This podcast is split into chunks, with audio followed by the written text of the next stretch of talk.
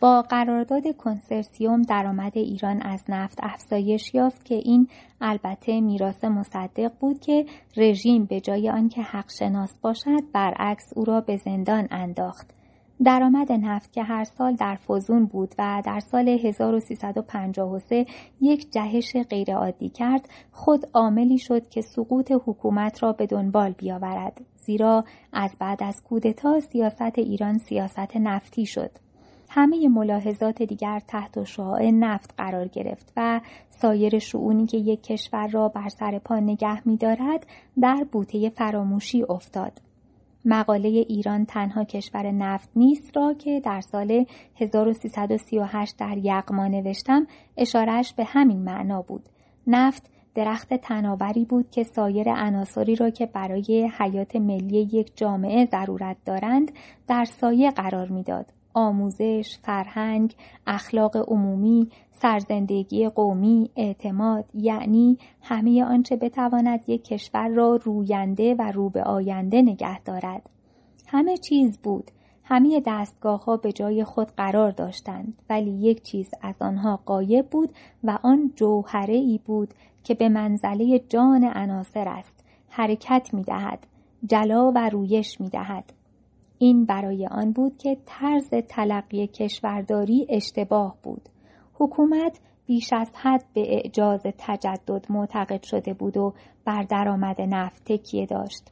من کم کم به این نتیجه رسیدم که شخص شاه نه آنکه بدخواه باشد نادان بود سربلندی ایران را می‌خواست خود را می‌خواست با شاهان حخامنشی هم ردیف کند ولی روش کار را اشتباه گرفته بود یعنی آنچه را که هویدا آن را سیستم خواند. این سیستم بود که مانند تار انکبوت همه را در میان گرفته بود. خود شاه در رأس همه اسیر آن بود. تا آخر عمر دستخوش یک رؤیای کاذب بود. حتی زمانی که گفت صدای انقلاب شما را شنیدم. بدیهی است که اشتباه مسئولیت را سلب نمی کند از صاحب مقامانی که برای مطامع خود آن راه را ادامه می دهند. در درون سیستم بودند کسانی که خیلی کمتر از خود شاه به فکر کشور باشند زیرا او خود را صاحب خانه می دانست و آنها تفکر اجاره نشینی داشتند. کسانی که بر سر کار بودند روحیه و فرهنگ مردم ایران را نمی شناختند. از تاریخ ایران بی اطلاع بودند. می توانم بگویم که در نوعی حالت قفلت نزدیک به سرمستی کشور را اداره می کردند. دلیلش آنکه هیچ کس نمی خواهد دانسته در حق خود بدی کند و آنها به خود نیز بدی کردند. گواه آنکه از فرهنگ ایرانی و روانشناسی بشر بی اطلاع بودند یکی آن است که کشور را به سوی یک تجدد خام و شتاب زده راندند که ایرانی ظرفیت جذب آن را نداشت. طرز رفتار دستگاه حاکمه با مردم به ای بود که نمی توانست وچه مشترک و وفاقی میان آنها پدید آید. مردم مطیع می نمودند، کار خود را می کردند ولی نمی توانستند با حکومت دل به یکی باشند. اکنون اجازه می خواهم که راجع به هر یک از نوشته هایی که در آن سالها بر قلم آمد و با مسائل ایران ارتباط پیدا می کرد توضیح کوتاهی بدهم. اگر بر نوشته ها درنگ می کنم برای آن است که تا اندازه ای مبین وضع اجتماعی و روحی آن زمان هستند بازگفتی از وضع زمانه هستند که یک فرد ناظر و نگران از طریق آنها خواسته است در ازای خوبی هایی که از این کشور بزرگ دیده بود در حد توان ادای دین کند. نوعی ابراز حق شناسی است. ایران را از یاد نبریم. به دنبال سایه همای. نخستین مجموعه مقاله‌ای که از من چاپ شد ایران را از یاد نبریم بود. نزدیک به تمام این نوشته ها پیش از آن به تدریج در مجله یقما انتشار یافته و در چند نشریه دیگر هم نقل شده بود. انتشار کتاب در زمستان 1340 بود. در دیباچه آن ایران را به مرغ افسانه ققنوس تشبیه کردم که میسوزد و از نوع از خاکستر خود زاییده می شود. با این عبارت در این چند سال همواره من این احساس را داشتم که ایران بار دیگر یکی از آن دورانهای زایندگی در مرگ را میگذراند و در میان درد می شکفد. در آن تاریخ هشت سال از کودتای 28 مرداد گذشته و 17 سال به انقلاب 22 بهمن مانده بود. حکومت در اوج قدرت خود بود. دیباچه ادامه میافت. گرفتاری های روزانه، دلمشغولی ها و بهت زدگی های قرن مانع از آن است که بسیاری از ما به عمق ماجرایی که در روح ایران است توجه کنیم. در روزگاری که گویی ایران در ابری از فراموشی پیچیده شده است اگر کار دیگری از دست ما برنیاید لااقل خوب است بکوشیم تا فکر او و غم او را در دل خود زنده نگاه داریم و اعتقاد به زایندگی دوران را در سینه نپژمرانیم. در همین دیباچه استشمام مبهمی راجع به دگرگونی بزرگی که در انتظار ایران خواهد بود نهفته بود. این احساس را داشتم که تغییر پیش خواهد آمد. البته انتظار بهتر شدن داشتم نه بدتر شدن. منظورم از کلمه ایران که در سرلوحه کتاب قرار گرفته بود و می‌گفتم که نباید آن را از یاد برد چه بود؟ در پیشگفتاری که بیست و چند سال بعد آبان 1369 بر یکی از چاپهای بعد نوشتم آوردم و اما ایران که در این مجموعه و بعضی نوشته های دیگر از آن حرف زیاد به میان می آید نباید مورد سوء تعبیر قرار گیرد. به هیچ وجه معنایش وطنخواهی ابلهانه رمانتیک تعصبآمیز و یا توخالی نیست.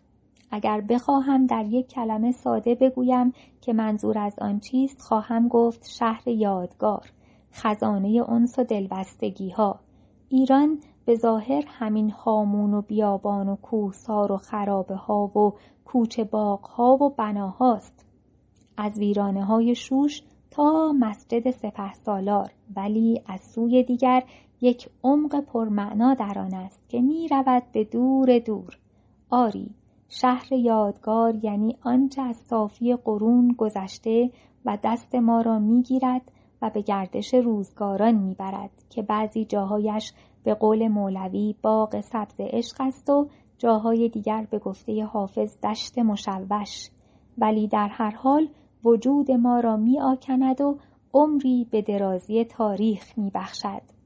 و باز در همین پیش گفتار راهی که من آرزومند بودم که ایران در پیش بگیرد و آن را در این کتاب و نوشته های دیگر به گفتن و دوباره گفتن گذاردم راهی بود که دو سر داشت. یک سرش پیوند می‌خورد به ریشه های محکم فرهنگ ایران و سر دیگرش به مردم امروز.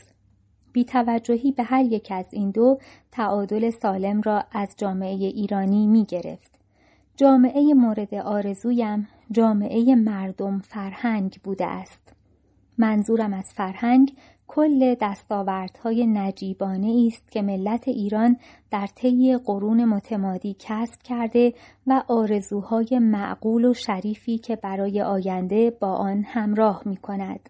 نخستین مقاله این مجموعه تحت عنوان فیروزی شکست خوردگان در سال 1337 انتشار یافت که با توجه به تاریخش به آن یک عمر چهل و چند ساله می بخشد. آن را در مجله اندیشه و هنر انتشار دادم. منظورم از شکست خوردگی امید برافروخته ملت ایران بود که در 28 مرداد به عقب رانده شد. نام آن را گذاردم شکست خوردگان فیروزمند. از کسانی که از این مقاله بسیار تمجید کردند یکی مرحوم اللهیار صالح بود که همین خود مقدمه یک آشنایی درازاهنگ شد که تمام عمر نسبت به من ابراز لطف بسیار می کرد. مقاله ایران تنها کشور نفت نیست در بهمن 38 در یغما انتشار یافت. آن نخستین بار از چیزی حرف می‌زد که سی و چند سال بعد تهاجم فرهنگی خوانده شد. در آن آمده است تمدن مغرب زمین چشم ما را خیره کرده است. ما را مجالی نگذارده که در آنچه اقتباس می کنیم تأملی کنیم. یا باری بر آنچه از دست می دهیم تأسفی بخوریم. و نیز جای انکار نیست که ما امروز در حال برزخ تأسف آوری به سر می‌بریم.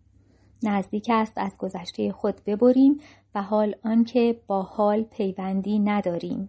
سررشته ها به دست مردمی است که ایمان خود را از همه چیز باز گرفتند مگر از آنچه سود مادی در آن است. جامعه ای به تکوین و رشد گراییده که پایه های اخلاقی سال به سال در آن سستتر می شود مکارم انسانی دستخوش تطاول تحقیر و ریشخند است و نتیجه گیری مقاله این بود ما امروز بیش از هر چیز نیازمند رستاخیز اخلاقی هستیم. مقاله ایران را از یاد نبریم در فروردین 1339 نوشته شد. پیام آن امید به آینده ایران بود. نوشتم من در قعر زمیر خود احساسی دارم چون گواهی گوارا و مبهم که گاه به گاه بر دل میگذرد و آن این است که رسالت ایران به پایان نرسیده و شکوه و خرمی او باز خواهد گشت.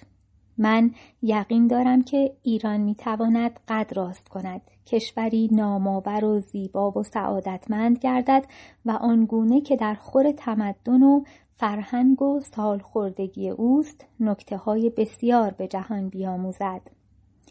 ولی بیدرنگ به دنبالش آمده این ادعا کسانی را به لبخند خواهد آورد. گروهی هستند که اعتقاد به ایران را اعتقادی ساده لوحانه میپندارند.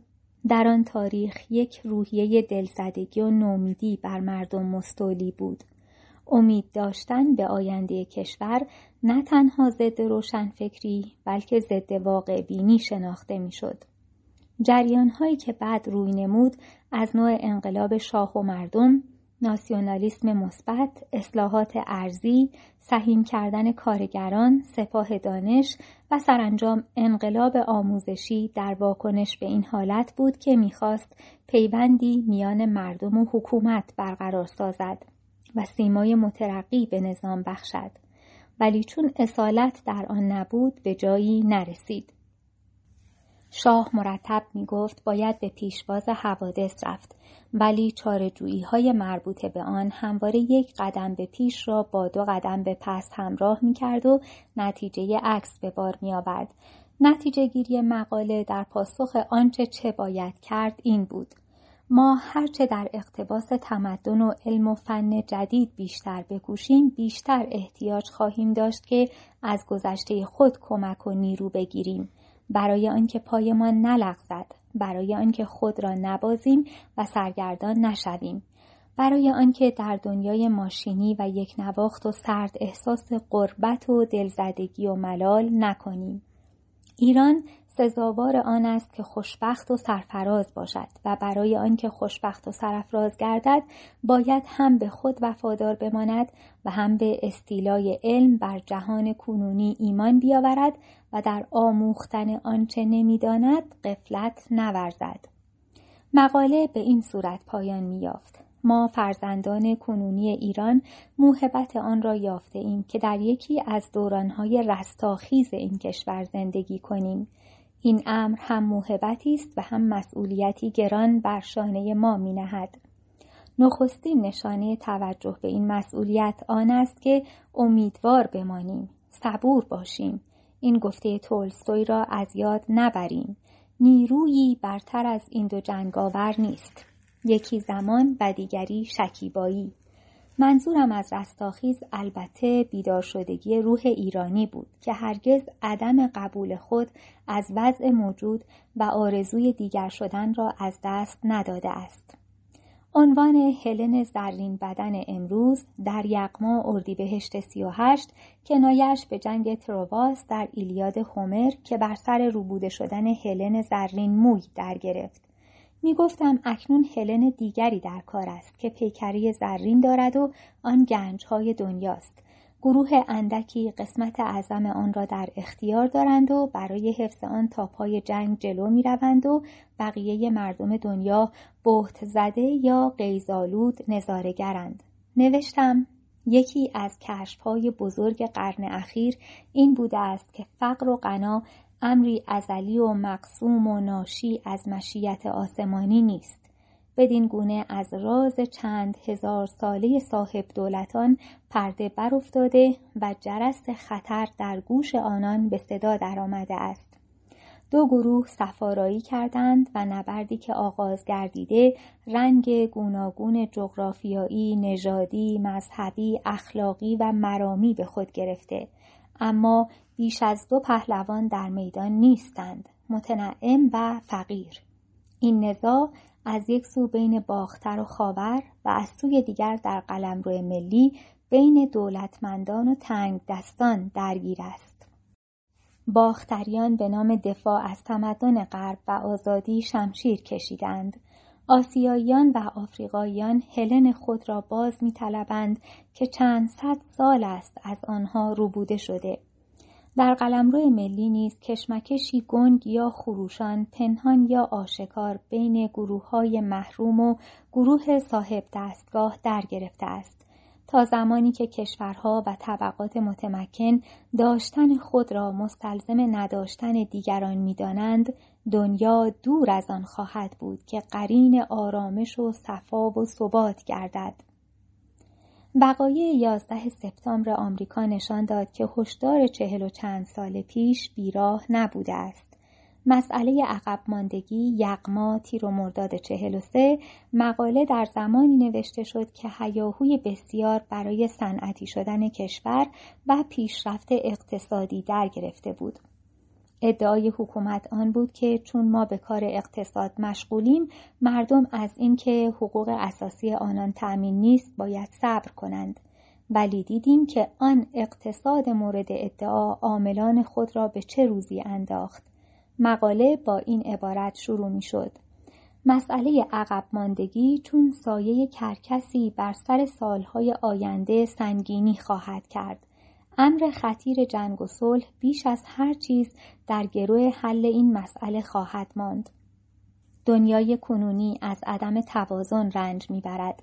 ما در دوران جنگ درونی، جنگ مکتوم و سرخورده زندگی می کنیم. وحشت از جنگ کافی نیست برای آنکه بقای صلح توجیه شود. یکی از مظاهر عدم توازن فاصله بین کشورهای غنی و کشورهای فقیر است. برای آنکه بتوان فاصله را در نظر آورد یادآوری می‌کنیم که 20 ملت که مجموعاً بیش از 15 درصد جمعیت دنیا را تشکیل نمی‌دهند 70 درصد درآمد جهان را آید خود می کنند. در مقابل 15 ملت که 50 درصد جمعیت جهان را تشکیل می دهند تنها 10 درصد درآمد دنیا را در اختیار دارند. با آنکه چهل سال از نگارش این مقاله گذشته است هنوز هیچ راه حلی برای تغییر وضع کشورهای واپسمانده جسته نشده و همه چیز در ابهام است. آنگاه چند نکته کلی را مطرح کردم بدین گونه. دستگاهی که ادعا می کند که می خواهد پیشرفت کند و بهبود حال مردم را می طلبد اولین برهان حسن نیت خود را باید در کوشش برای جامعه سالمتر و معتدلتر عرضه دارد. گمان می کنم که همه علمای اقتصاد و جامعه شناسی اتفاق نظر داشته باشند که برای پیش بردن کشور عقب مانده ناگزیر باید در سه زمینه شروع به کار شود اقتصادی، اجتماعی و روانی اگر کسی بخواهد تنها بر یک جنبه تکیه کند و دو جنبه دیگر را در بوته فراموشی افکند یا خود در اشتباه است و یا قصد فریب دیگران را دارد. همه چیز برمیگردد به تولید. برای افزایش تولید ثبات روحی اطمینان به آینده امنیت غذایی ایجاد همدلی و اعتماد میان دولت و ملت از شرایط اولیه است.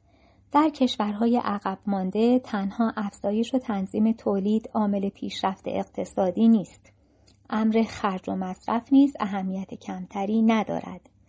راه آن است که کسانی که ادعای رهبری جامعه دارند و در مقام حکومت هستند زندگی خود را سرمشق قرار دهند. کشور فقیر نباید به خود اجازه مخارج تجملی و زائد بدهد و اما عدالت تبعیض و بیعدالتی جامعه را نسبت به هر نوع ادعای پیشرفت بدبین و شکاک می کند. بدبینی باعث دلسردی و مقاومت منفی و نامرئی می شود و این خود بزرگترین مانع بر سر راه ترقی هر کشور است. چون درباره پیشرفت و آبادانی گذافه زیاد شنیده می‌شد این نکته را آوردم در گذشته این حداقل صداقت و جوانمردی رعایت می شده که هر چیز را به اسم خود بنامند و منتی نیز بر سر کسی نگذارند. امروز حتی حق قضاوت درباره خود را هم از شخص می گیرند. اگر کسی بدبخت بود می‌گویند نه تو اشتباه می‌کنی. تو خوشبختی. چون ما می‌گوییم تو خوشبختی پس خوشبختی. مقاله با این چند شرط ختم می‌شد. هیچ جامعه ای را نمی‌توان ادعا کرد که رو به پیشرفت دارد مگر آنکه در آن یک زمینه روحی پیشرفت و تحول از طریق تأمین عدالت اجتماعی فراهم گردد و نشان داده شود که غمخواری هست. دو نشان داده شود که مسئولین امر نه تنها به قصد قوطه زدن در ناز و نعمت و ارزاع جاه طلبی بلکه برای خدمت به مملکت بر سر کار آمده اند. سه در برنامه هایی که طرح و اجرا می گردد همه جوانب روحی و جسمی رشد جامعه و مقدم بر هر چیز تأمین هوایج اولیه طبقات محروم منظور گردد. چهار آزادی در حدی باشد که فضایل خوب امکان رشد بیابد و قدرت به صورتی عمل کند که بروز فساد رضائل را در حد اقل متوقف کند. مقاله اشاره ها به سه مورد اشاره داشت که در دیماه 1340 منتشر شد. یکی مردم در روزگار ما طبقه متمدن ظریف طبع و حساسی تربیت یافته است که از مردم بیزار است و خیال خود را اینطور راحت می کند که این مردم لایق همانند که دارند.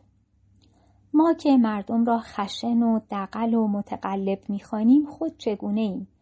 آیا در واقع نه برای آن آنان را خار می شماریم که به ارتکاب تقلب ها و دروغ های بزرگ دسترسی ندارند؟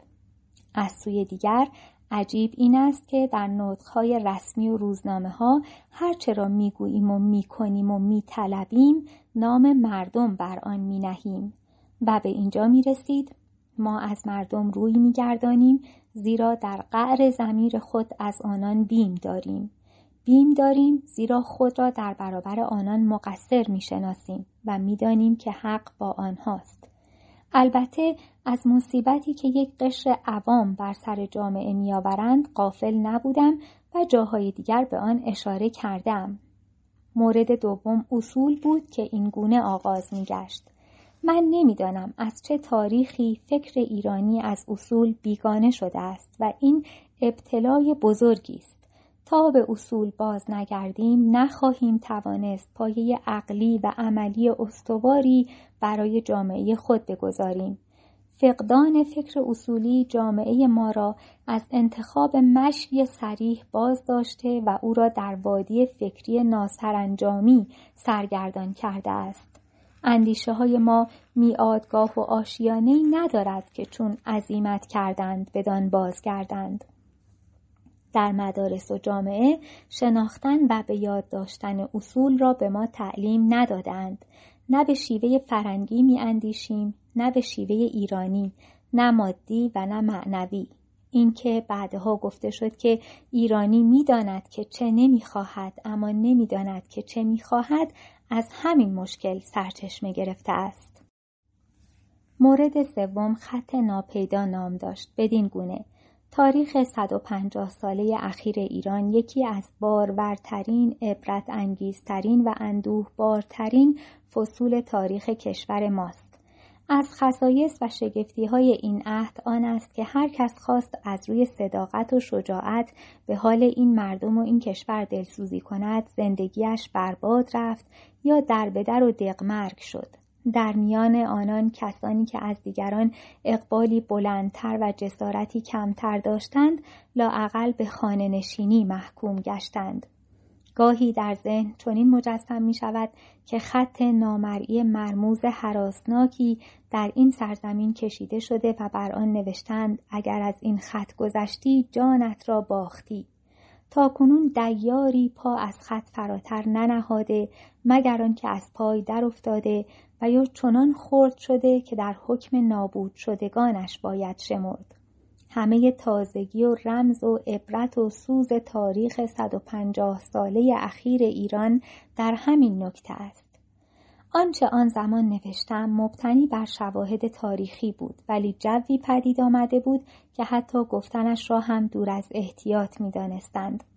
مرحوم دکتر فردید به من گفت چطور جرأت کردی اینها را بگویی؟ فردید خیلی نسبت به جریانهای مرموز و پنهانی حساسیت داشت.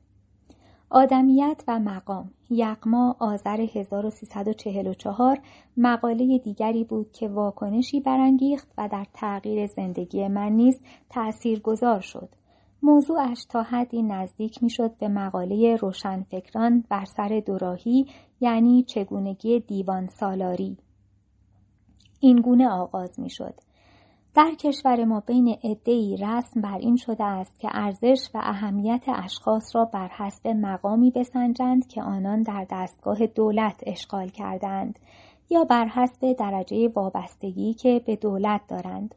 نتیجه آنکه اتش مقام باعث گردیده که عدهای شب و روز فکر و ذکر و وقت و نیروی خود را در طلب آن به کار اندازند و خود را به هر آب و آتشی از مشروع و نامشروع و پسند و ناپسند بزنند و وابسته بودن شعن و درآمد به مقام دولتی دانش و فضل را دستخوش رکود کرده است و این به نظر من بزرگترین لطمه است. اگر وضع بر همین منوال به جلو رود تا چندین سال دیگر ایران یکی از کممایه ترین کشورها خواهد شد. و پس از توضیحی مفصل مقاله می رسید به اینجا. به جای آنکه شب و روز مثل گربه نر که دنبال گربه ماده می دود دنبال مقام و پول بدویم خوب است قدری هم به فکر غنیتر کردن وجود خود باشیم. کمی هم احساس احتیاج به سرزندگی و آزادی و فضیلت کنیم. این حسرت را در دل خود داشته باشیم که کمی هم زبانه بکشیم برقی بزنیم. نه مثل پیش سوزی که روغن گندیده تویش ریخته باشند بسوزیم و دود کنیم و به این عبارت ختم می شد. آنچه مصیبت را معمایی تر و اندوه بارتر می کند آن است که ما خود را نخبه ملتی می دانیم که روزگاری یکی از انسانی ترین و درخشان ترین فرهنگ ها را به دنیا ارزانی داشته است. این مقاله موجب گشت که مرا از دادگستری منتظر خدمت کنند و این برای من موهبتی شد. هرگز از قلم خود بهرهی به این پای مبارک نگرفته بودم که از این مقاله گرفتم. شرحش را جای دیگر آوردم. مقاله خوبی و بدی یغما اسفند 1338 ناظر بود به رفتار فرد در اجتماع کسانی بودند که به خودنمایی نیکوکارانه می پرداختند. مثلا نوانخانه یا مسجد می ساختند. خرج می دادند ولی همانها تقلب مالیاتی می کردند. به گران فروشی و کسبهای مشکوک دست می زدند. این مقاله می‌خواست بگوید که اجتماع امروز با گذشته فرق کرده. این کل جامعه است که از طریق دولت مسئول تأمین زندگی افراد توحیدست است. دوره کمک انفرادی که نامش صدقه است سپری شده و شاید هم توهین به نفس انسانیت باشد که فردی مورد حمایت مادی فرد دیگری چون خود قرار گیرد. دنیای امروز از وعظ و اندرز ملول شده خیرات و مبرات فردی گرهی از کار نمی گشاید. احتیاج به آین تازه است این آین تازه زاییده وضع خاص روزگار ماست و اقتضا دارد که خوبی و حق و عدالت نه تنها به عنوان فریزه اخلاقی بلکه به عنوان ضرورتی برای نظم جهان و بقای انسانیت اندک اندک عالمگیر گردد. امروز دادن ولیمه و اطعام مساکین نه تنها نیکوکاری نیست بلکه کرداری ناسواب به شمار می‌تواند رفت خوبی و بدی و سودمندی و ناسودمندی شخص در قلمرو جامعه سنجیده می شود نه در قلمرو فردی. امروز دیگر ننگ است که مردم کشوری را به دو دسته خوشبخت و بدبخت تقسیم کنیم. اگر خوشبختی برای جامعه ای هست باید همه به فراخور استعداد خود نصیبی از آن داشته باشند و اگر نیست همه باید به قدر توان خیش در جستجوی آن گام بردارند. منشأ خوبی و بدی در رابطه بین فرد و هم نوعان او جستجو می شود. بدی آن است که من در آنچه می کنم راحت و رفاه خود را می جویم. بی آنکه حق دیگران را در نظر داشته باشم. خوبی آن است که نتوانم آرام بنشینم و حال آنکه می‌دانم ناآرامانی هستند و آنان نیز حق دارند و می توانند که آسوده تر و خوشبختتر زندگی کنند. مقاله مرد روز اسفند 1337 تصویری بود از شماری از مردم زمانه و این گونه آغاز می شد. مرد روز کسی است که به اقتضای روز زندگی می کند. صادق هدایت در سرزنش به روحیه انفعالی عامه مردم این مثل را تکرار می کرد که هر که دره ما دالونیم هر که خره ما پالونیم در یک محیط ناامن البته تعجبی ندارد که مردم چنین بیاندیشند ولی مرد روزها از این فراتر می‌رفتند و می‌خواستند بساط عیش و نوش خود را پهن شده نگاه دارند هرچه بر سر کشور میآید گو بیا جهانبینی مرد روز بر این مدار حرکت می کرد. یک پول را بالاتر از هر چیز دانستن. دو ارزش هر کسی را به مقامی دانستن که در اختیار دارد یا بر حسب فایده‌ای که از قبلش می‌توان برد. سه موهوم انگاشتن اصولی چون شرف و حیا. چهار مردم را مشتی نادان و بدبخت انگاشتن که تنها برای آن خوبند که گاه بگرگند و گاه بخندند و گاه کف بزنند و گاه چنگال و دندان به همدیگر نشان دهند و خلاصه ابزاری باشند برای تأیید هوسهای ارباب قدرت. این مرد روز گرچه به ظاهر کامیاب می نماید با کمی تیزبینی بیشتر از نظر پنهان نمی ماند که در قعر وجود او عقده حیوانی است جراحت شومی که بر چینهای صورت و نگاه گرسنه و زبون او سایه غمی نشانیده. که در چشم کسانی که از موهبت مرد روز بودن بی اند چندش آور و رقت انگیز می نماید. مقاله دیگر در همین زمینه نسل ملول بود فروردین 1341 و آن به توصیف گروهی می پرداخت از زن و مرد که تکیهگاه فرهنگی خود را از دست داده بودند. در ته چشم آنها زردی ملال و قربت زدگی و بیسمری دیده می شود. گویی سراپای وجود آنها از درد تشکیل شده و از صافی و زلالی خبری نیست.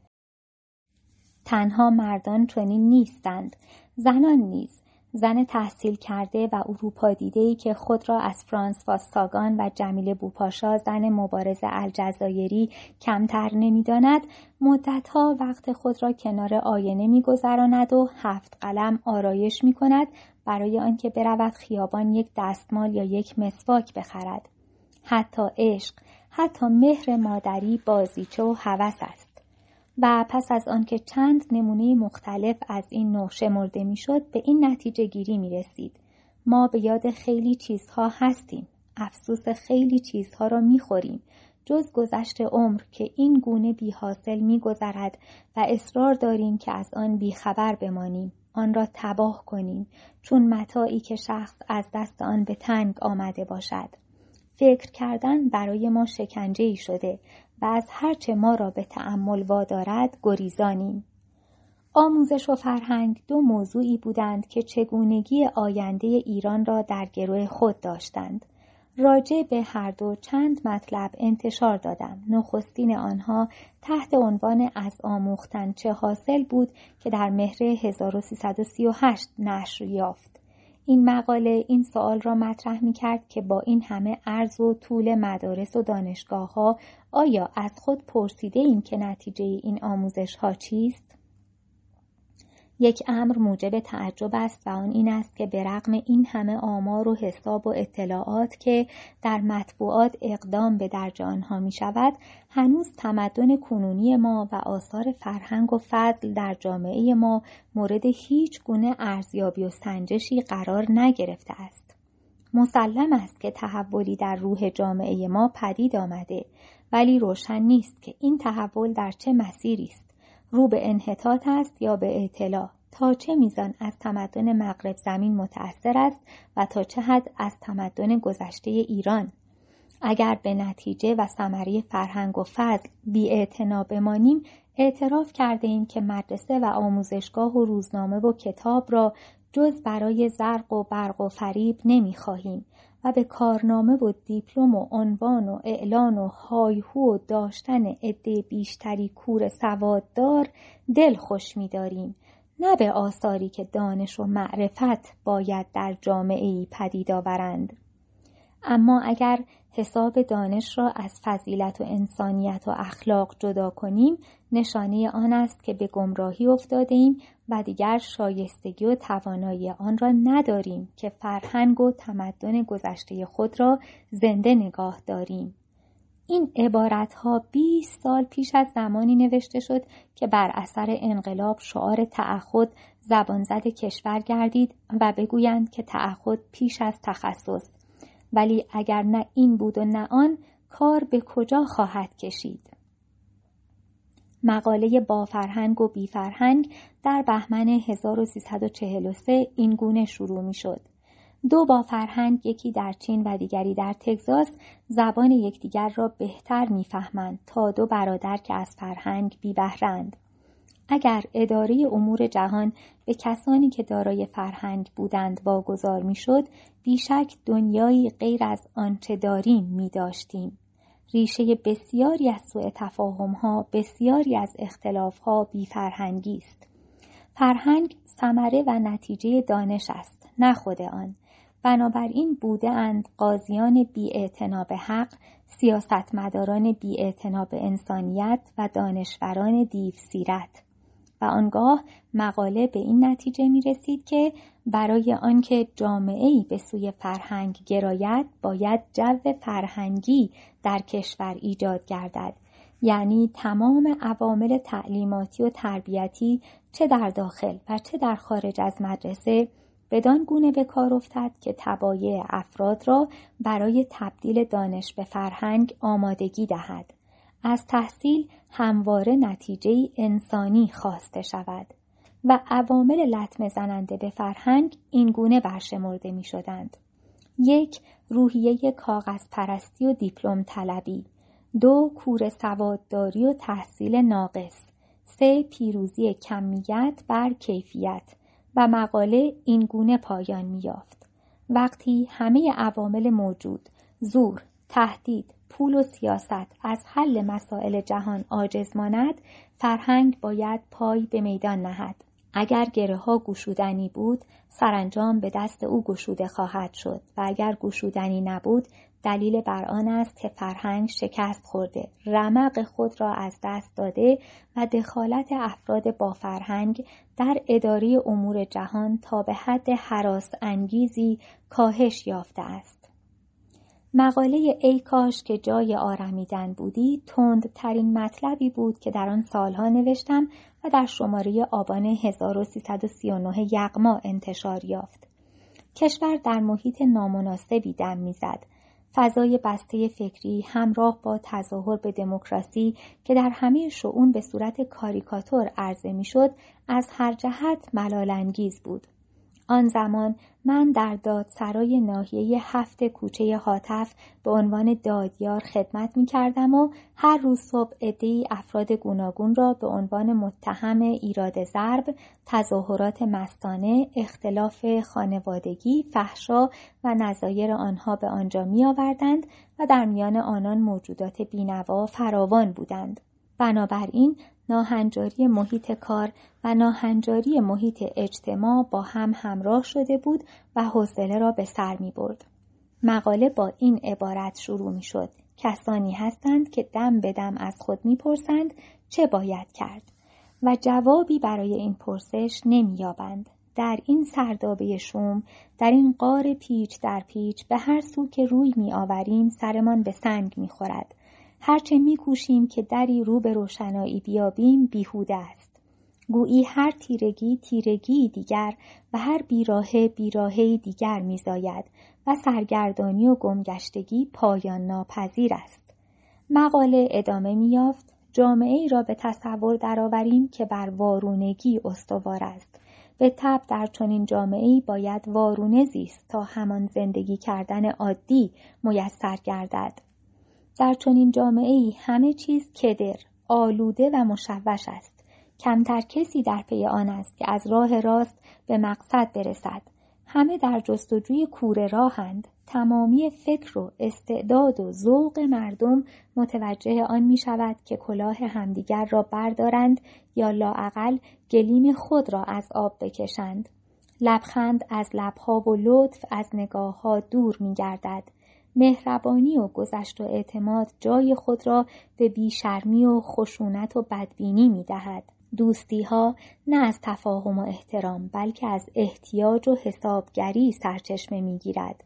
دشمنی ها نیز بیدلیل یا معلول اقراض خصوصی است. مالندوزی، شکمبارگی، شهوترانی و مقام طلبی قایت مقصود و کمال مطلوب افراد تحصیل کرده می گردد. این چند سطر را نقل کردم برای آنکه جو آن زمان را که گویی همکنون نیز پای می فشارد به یاد بیاورم. خود من نیز وقتی دوباره آنها را خواندم از خود پرسیدم آیا واقعا چنین بود نزدیک چهل سال از آن دوران گذشته است و اکنون که از نو به آن میاندیشم آسانتر روشن می شود که چرا شد آنچه شد زمانی می رسد که یک جامعه از افت اخلاقی خود که از جانب دستگاه رسمی رواج بازار پیدا کرده به تنگ می آید تقیان می کند گمان می کنم که مردم ایران در 22 بهمن نه تنها بر ضد حکومت بلکه بر ضد خود نیز قیام کردند. چند عبارت دیگر در چنین جامعه ای همه از هم بیزاری می جویند. همدیگر را به چشم بدخواه می نگرند و زندگی را بر همدیگر تلخ می کنند. اگر جامعه ای چنین شد هیچ کس در آن به خوشبختی دست نخواهد یافت حتی کسانی که همه نعمتهای مملکت را به انحصار خود درآوردهاند. بزرگترین و خطرناکترین گناه آن است که راه را بر جامعه ای ببندند و در جلو افق او پلاس سیاهی بکشند.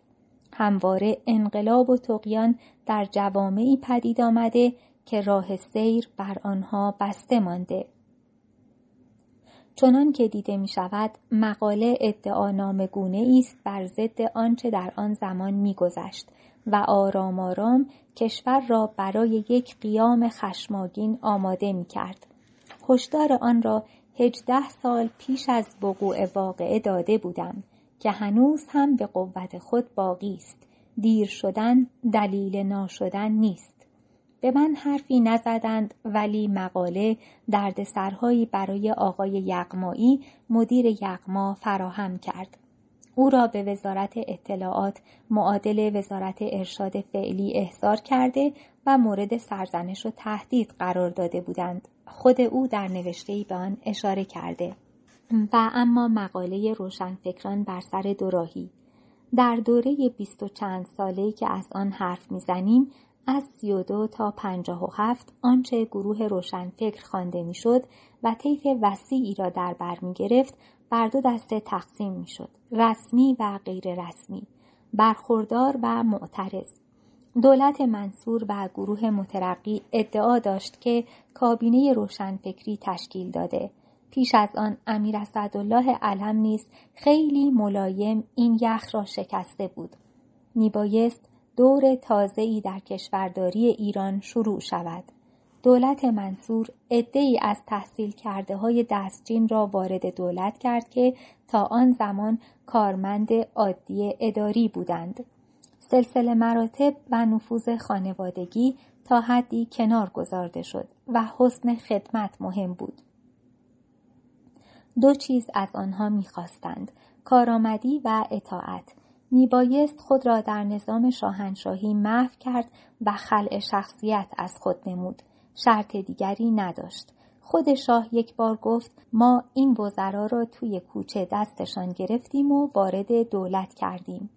پیش از آن حجوم تحصیل کرده های خارج که خود را گل سرسبد جامعه میپنداشتند یک صف بلند مقام طلب ایجاد کرده بود. بعد از کودتای زاهدی و افزایش درآمد نفت زمین وسیعی برای بزرفشانی چشمانداز خود را در برابر فرنگ دیده ها گسترد که بخت خود را در آن بیازمایند. همه چیز را میبایست در سایه اعجاز تجدد به دست آورد. سیاست دولت این شده بود. مقاله روشنفکران بر سر دوراهی که در شهریور 1340 انتشار یافت ناظر به این موضوع بود و این گونه آغاز می شد. اگر روزی حساب گرفته شود روشنفکران این کشور گناهکارترین مردم شناخته خواهند شد و ادامه می یافت مردم عامی را سرزنش می کنند که چرا چنین و چنانند چرا رأی می فروشند چرا به زور گردن می نهند کمتر کسی از باسوادان پرسیده است شما که خود را طبقه منور می شمارید چرا به خدمت زور کمر بسته اید؟ چرا در برابر ظلم سکوت می کنید؟ چرا دانش و آزادگی و دین را یک باره بنده درم کرده اید؟ بیاییم و از این آخرین ناجوان مردی بپرهیزیم و اعتراف کنیم که بار گناه بر دوش ماست. ما که کور سوادی آموخته ایم و به حق و ناحق ورقی به دست آورده ایم و بسیاری از ما از فضل و معرفت بویی نبردند و آنچه خانده ایم و به کار میبندیم درس سود پرستی و نامردمی است. ما کمتر به خود می اندیشیم که کشوری هست به نام ایران و در آن مردمی زندگی می کنند که در این آب و خاک حقی دارند و ما به عنوان نمایندگان ارکان چهارگانه مشروطیت به صورت استاد و سیاستمدار و روزنامه نویس و قاضی و دیوانی و وکیل و وزیر خود را بر آنان راهبر و فرمان روا کرده ایم و در قبال آنان وظیفه و تعهدی داریم که اگر حداقل آن وظیفه و تعهد انجام نگیرد دیگر از ایران به نام یک کشور و از این مردم به نام یک جامعه نمی‌توان یاد کرد دیگر از این دو تنها اسمی باقی خواهد ماند فقط تا همان اندازه که ما بتوانیم به اتکاع آن برای خود مقام بتراشیم و مالیات بگیریم و قرارداد وام ببندیم و در راه رضای هوسهای خود خرج کنیم.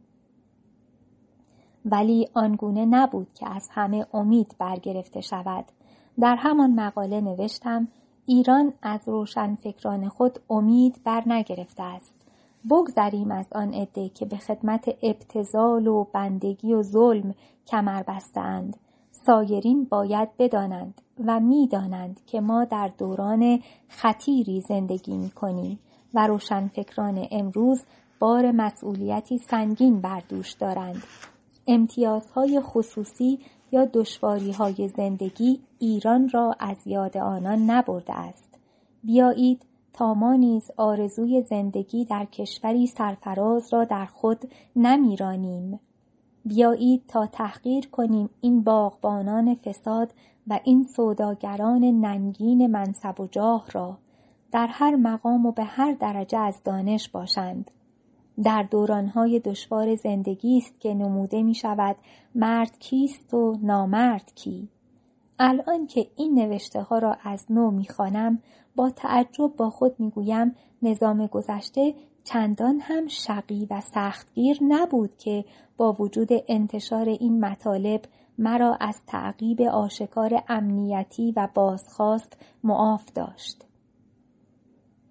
به دنبال سایه همای هما در افسانه مرغ خوشبختی نام گرفته است و اعتقاد بر این بوده است که هر کس به زیر سایه آن قرار گیرد سعادتمند می شود.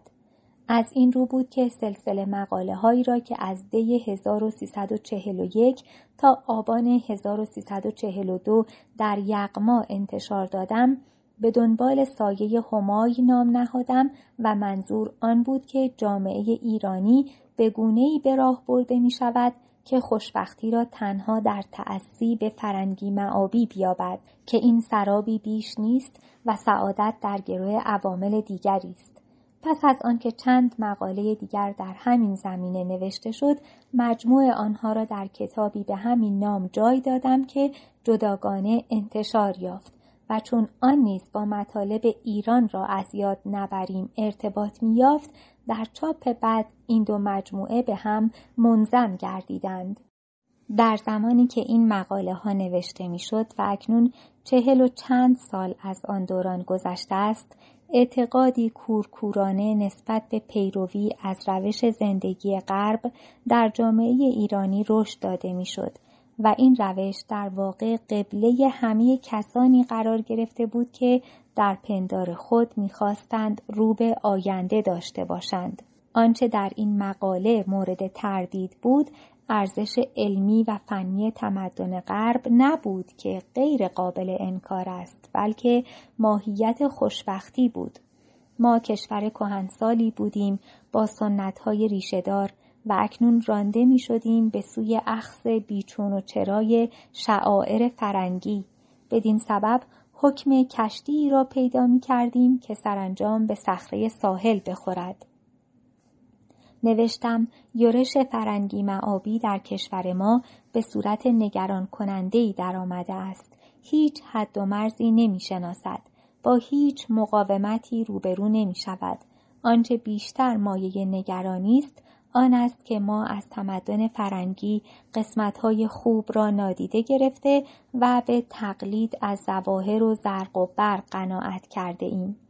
کسانی از ما چون به خیال خود متجدد شده اند خود را بینیاز می دانند که به هیچ اخلاقی پایبند بمانند نه اخلاق ایرانی و نه اخلاق فرنگی ما اگر در صدای تجدد پرستی حد و اندازه نشناسیم خطر آن است که هرچه خوب و اصیل در زندگی خود داریم از کف بنهیم. به مزایای واقعی تمدن غرب هم دست نیابیم. خوشبختی در خود غرب نیز با مشکلاتی روبروست. تمدن صنعتی در آمریکا و تا حدی در اروپا قلاده طلا برگردن مردم خود افکنده. یعنی به آنان آسایش مادی بخشیده اما در قید نگاهشان داشته آنگاه میآمد به اقتصاد که هم در نظام سرمایهداری و هم در نظام سوسیالیستی پایه شناخته می‌شد. تا زمانی که این فکر از سر سیاستمداران به در نرفته که دنیا را فقط باید از دریچه اقتصاد نگریست نظم بهتری در جهان برقرار نخواهد شد. حتی نظم اقتصادی نیز سامان نخواهد گرفت. چون در آن زمان با زرق و برق پیشرفت صنعتی می‌خواستند مسائل اجتماع و از جمله لنگی حقوق بشر را در پوشش نگاه دارند و پیوسته اقتصاد را به رخ میکشیدند نوشتم شرقی بودن و فقیر بودن نه گناه است و نه ننگ گناه و ننگ آن است که جامعه خود را قابل احترام نداند. سرزندگی و عزت نفس خود را از دست بدهد. مانند دنبال روها و وارفته ها به هر سویش میکشانند کشیده شود. چون بچه های دهاتی در برابر اسباب بازی دل و دین خود را به اندک چیزی ببازد. روح تسلیم و تقلید کورکورانه و دلقکی در خود بپروراند. و پیوسته بخواهد خود را فراموش کند و سرگرم شود. فرهنگ و شبه فرهنگ نخستین مقاله این کتاب در شماره خرداد و تیر و مرداد 1349 تحت عنوان بودن یا نبودن فرهنگ در یقما انتشار یافت و بعد در سال 1354 به همراه چند مقاله دیگر به صورت کتاب درآمد. سؤال بودن یا نبودن فرهنگ برای آن بود که چنین مینمود که ضرورت یک فرهنگ واقعی برای یک ملت به فراموشی سپرده شده است آن زمان ایران در تب تجدد میسوخت و هرچه گفته و کرده می‌شد حاکی از این ادعا بود که داریم قدم به قدم به غرب شبیه می شویم و به زودی به گرد او خواهیم رسید. می گفتند می رویم تا همه چیز داشته باشیم حتی فرهنگ ولی آنچه آن را فرهنگ می نامیدند اگر اندکی اصالت داشت یک چنین فرجامی را نصیب کارگزارانش نمی کرد. در مقدمه کتاب آمده است در وضعی که ما هستیم و دوران تحولی را که خواه ناخواه و به همراه دنیا در پس گردونه تاریخ میپیماییم سکوت درباره فرهنگ سرباز زدن از وظیفه انسانی است. اگر بحرانی در دنیای امروز باشد بیش از بحران اقتصاد و پول و نفت و نیرو بحران فرهنگ است. نفتها چراغها را روشن می‌دارند ولی چه فایده وقتی چشمها را تاری بگیرد؟ یا چه فایده که همه کارخانه ها خوب کار کنند مگر کارخانه وجود انسان؟ و چون زیاد حرف اصلاحات و تمدن بزرگ زده می‌شد در پایان همین مقدمه آوردم.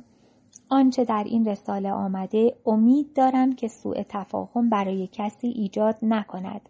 نه خدای نکرده سوء ادب به تراکتور است و نه مدح گاواهن. تنها یادآوری و درخواستی است که کسانی هم در خانه هستند ولو می‌خواهیم بهشت بسازیم کمی آرامتر. لزومی ندارد که سقف بر سر آنها فرود آید. توجه داشته باشیم که این مطلب سه سال پیش از انقلاب نوشته شد. مقاله دیگر زبان فکر و پیشرفت نام داشت. این بیت ناصر خسرو را در پیشانی آن گذاردم به حکمت چون امارت شد دلت نیکو سخن گشتی. که جز ویران سخن ناید برون از خاطر ویران. در این مقاله ارتباط سه چیز زبان با فکر و فکر با پیشرفت را مطرح کردم. در آن زمان باز حرف پیشرفت زیاد زده می‌شد. خواستم بگویم چگونه بدون فکر می خواهید پیشرفت کنید. و اگر زبان فارسی مشکلاتی دارد برای آن است که فکر دستخوش رکود است. تعریف جامعه در حال پیشرفت را این چند علامت قرار دادم. یک برخورداری از حداقل امنیت اجتماعی و عدالت اقتصادی و آزادی فکری و امید به آینده و تحرک فرهنگ. دو برخورداری از حداقل روشنبینی و حس تعاون. سه برخورداری از حداقل هماهنگی بین فرد و خانواده و جامعه. چهار برخورداری از حداقل آمادگی برای پیوستن به خانواده بزرگ علم و فرهنگ جهانی. پنج برخورداری از حداقل آمادگی برای همدردی و تفاهم و همکاری با سایر ملل جهان. بدیهی است که برای تحقق این شرایط نحوه تفکر حکومت و جامعه میبایست کارساز بماند. مقاله دیگرش بر زمین لرزان فرهنگ نام داشت که در مجله نگین اردیبهشت 1351 چاپ شد. عنوان و شروع مقاله معنیدار بود که شش سال بعد نمودی از آن در خیزش بهمن 57 به بروز آمد. دریا گرفتگی حالتی است که بر اثر ماندن در کشتی متلاطم آرز می گردد. همه وجود دستخوش آشوب است. سرگیجه، سردرد، دل به هم خوردگی، دشواری تنفس و اینها به سبب آن است که بدن آدمی با محیط خود بیگانه شده است. به زندگی بر روی زمین عادت داشته و اکنون زیر پایش محکم نیست. زندگی بر زمین سخت از نیازهای اولیه موجود خاکی است.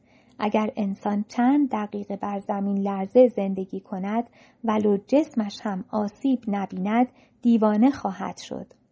همین اصل در رابطه میان روان و فرهنگ جاری است. فرهنگ به منزله زمین روح است و اگر متزلزل بود کم و بیش منتها کندتر همان آثار را ایجاد خواهد کرد که زمین متزلزل زیر پای. تعادل از دست می رود و به دنبال آن قسیان روحی می آید و گسیختگی با محیط احساس قربت و سرانجام ریشهکن شدگی و باز در تأکید همین نکته تحت عنوان بحران اجتماعی و فرهنگ این چند خط را آوردم بحران اجتماعی بر اثر یکی از این دو حال پیش می آید. یکی آشفتگی فرهنگی که جامعه را در هم می ریزد و آن بروز عدم تعادل در میان دریافت درونی جامعه و امکانهای بیرونی زندگی است. همین عدم تعادل است که موجب شورش و جوشش می گردد. مردم به اسیان کشیده می شوند. زیرا سامان محیط بیرون جوابگوی انتظار درون آنان نبوده است. دیگر انحطاط فرهنگی و این حالت مبین آن است که جامعه از کار و تلاش و خلاقیت باز مانده است. مقاله دنیای دو فرهنگ در کشورهای نوصنعت که پا جای پای غرب می‌گذارند چون روحیه انضباط و قانون پذیری حکم فرمانی است طبیعتا محیط مساعدی برای پرورش نخاله ها ایجاد می گردد و خوبها به حاشیه جامعه رانده می شوند و چون اصالت بدی نمی تواند دوام پذیر باشد سرانجام تکانهای شدید پدید خواهند آمد. مقاله آخر کتاب الوهیت ابزارها نام دارد. این مطلب را نخست در یک سخنرانی در دانشکده الهیات دانشگاه فردوسی مشهد عنوان کردم. بعد در کتاب فرهنگ و شبه فرهنگ جای گرفت. حرف بر سر آن است که آیا تکنولوژی بشر را در تسخیر خواهد داشت یا بشر آن را در تسلط خود نگاه می دارد. مسئله باریکی است. از زمان نگارش این مقاله سی سال گذشته است و هنوز بشر در تحت استیلای صنعت به سر می‌برد. در خود آمریکا که صنعتی ترین کشور جهان است این نگرانی مطرح بوده تا آنجا که خود آنان بگویند علم جدید خدای دروغی نیست که باید به زیر افکنده شود وگرنه کار به غیر انسانی شدن جامعه بشری و یا حتی انهدام کلی جهان خواهد انجامید. ولی مشکل در این است که بشر به مرحله رسیده که اگر هم بخواهد نمی‌تواند از ثمره علم دست بکشد مگر آنکه یک تقیان استوروار انجام گیرد و آنگاه بشر برگردد به دوره اجاق و گاواهن که این آرزو کردنی نیست. بنابراین برای آنکه بتوان کوشش نسبی در این راه به کار آورد این چند پیشنهاد را مطرح کردم گرچه آنها نیز امکان تحقق عملی نداشته باشند. یک نگاهداری جمعیت جهان در حد معتدل و متناسب از طریق نظارت بین المللی. دو کاهش تراکم جمعیت از طریق توزیع متعادلتر آن در نقاط مختلف. حذف شهرهای بزرگ و تقسیم هر یک به تعدادی شهر متوسط. سه بازیافت پیوستگی با طبیعت از طریق نزدیک نگاه داشتن جامعه ها با محیط طبیعی. چهار کم کردن فاصله میان کشورهای صنعتی و غیر صنعتی و کاهش تبعیض از هر نوع نژادی، مذهبی، طبقاتی و غیره. پنج نظارت بر وسایل ارتباط اجتماعی از طریق یک سازمان بین المللی و گرایش دادن آنها به جانب تفکر جهانی و انسانی. شش تولید محصول صنعتی در حد احتیاج و تعدیل تمدن تولید و مصرف. هفت پاکسازی ماشین ها در حد ممکن برای جلوگیری از آلودگی هوا و آب. هشت قرار دادن تولید و مصرف دارو و بهداشت جهان در زیر نظارت یک سازمان بین المللی. 9. محدود کردن میزان بهره برداری از منابع زمین و طبیعت، مواد معدنی، درخت و غیره. ده نگاهداری سرعت در حد معقول و کم خطر در هواپیما، اتومبیل، قطار و بقیه. یازده تقسیم وسایل و مواد صنعتی به دو دسته بیگزند و گزندآور و منع تولید دسته دوم دوازده سوق دادن آموزش به جانب بست تفاهم جهانی و احیای اخلاق فردی و ایجاد یک فرهنگ انسانی در برابر همه باورهای تفرقه انداز. توضیح دادم مواردی که برشمرده شد ممکن است امروز پنداری و وهمالود بنمایند. ولی اگر انسان بخواهد بر روی خاک ادامه حیات انسانی بدهد ناگزیر خواهد بود که در شیوه زندگی کنونی خود تجدید نظر عمقی کند. دیرتر یا زودتر. نوشته های دیگر سفرنامه ها تعداد سفرهایم در خارج به بیش از چهل کشور سر می‌زند. اغلب اینها به دعوت دانشگاه ها و یا مجامع فرهنگی و یا کنفرانس های بین المللی صورت گرفته است. در مجموع به غیر از آمریکای جنوبی و آفریقای سیاه سرزمین های عمده دیگر را دیدم که پنج قاره را در بر می‌گیرند. اما ایران به دیدار بیش از نیم آن توفیق نداشتم گرچه آرزویم سراسر آن بود. برای همه این سفرها یادداشتهایی دارم که بخشی از آنها تا کنون چاپ شده و بخش دیگر در انتظار فرصت است. ولی سرانجام با همه این پوییدنها می رسیم به حرف مولوی گفت معشوقی به عاشق کیفتا تو به قربت دیده ای بس شهرها؟ پس کدامین شهر از آنها خوشتر است؟ گفت آن شهری که در وی دلبر است. به هر جا برویم قرارگاه ما همین سرزمین است. به طور کلی هرچه می نوشتم ولو در زمینه ادبی ولو یادداشت سفر یا شاهنامه و داستان همگی جهتدار بودند. در واقع همگی سری به مقتضیات روز ایران می داشتند. این معنا به وضوح در سفرنامه آمریکا و چین و شوروی نمود دارد. سفر همواره برای من این معنا را داشته که زاینده فکر می شود. همین اندازه که محیط بیرون تغییر کند در درون نیز تکانی پدید می آید. شما همانید و همان نیستید. به گرد خود که نگاه می کنید زبان دیگر، مردم دیگر و فضای دیگر می بینید یک سلسله دریافت های تازه به ذهن شما سرازیر می گردد و به دنبال خود تدائی معانی و مقایسه می آورد. ذهن به تکاپو افتاده است. در پاییز 1334 که می‌خواستم از اروپا به ایران برگردم راه زمینی را اختیار کردم. با قطار از چند کشور گذشتم. سوئیس، ایتالیا، یونان، یوگسلاوی، ترکیه و در هر یک چند روزی توقف کردم و این نخستین تجربه ام در زمینی سفر بود.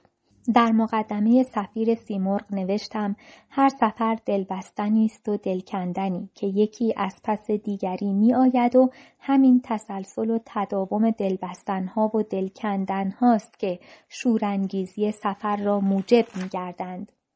خصوصیت دیگر سفر آن است که در ورای تازگیهایش می نماید که تازه ای نیست با همه تفاوت اقلیم ها و منظره ها طبیعت همه جا به هم شبیه است و انسان ها نیز به هم شبیهند هرچند در زبان یا سیما یا رنگ پوست متفاوت باشند.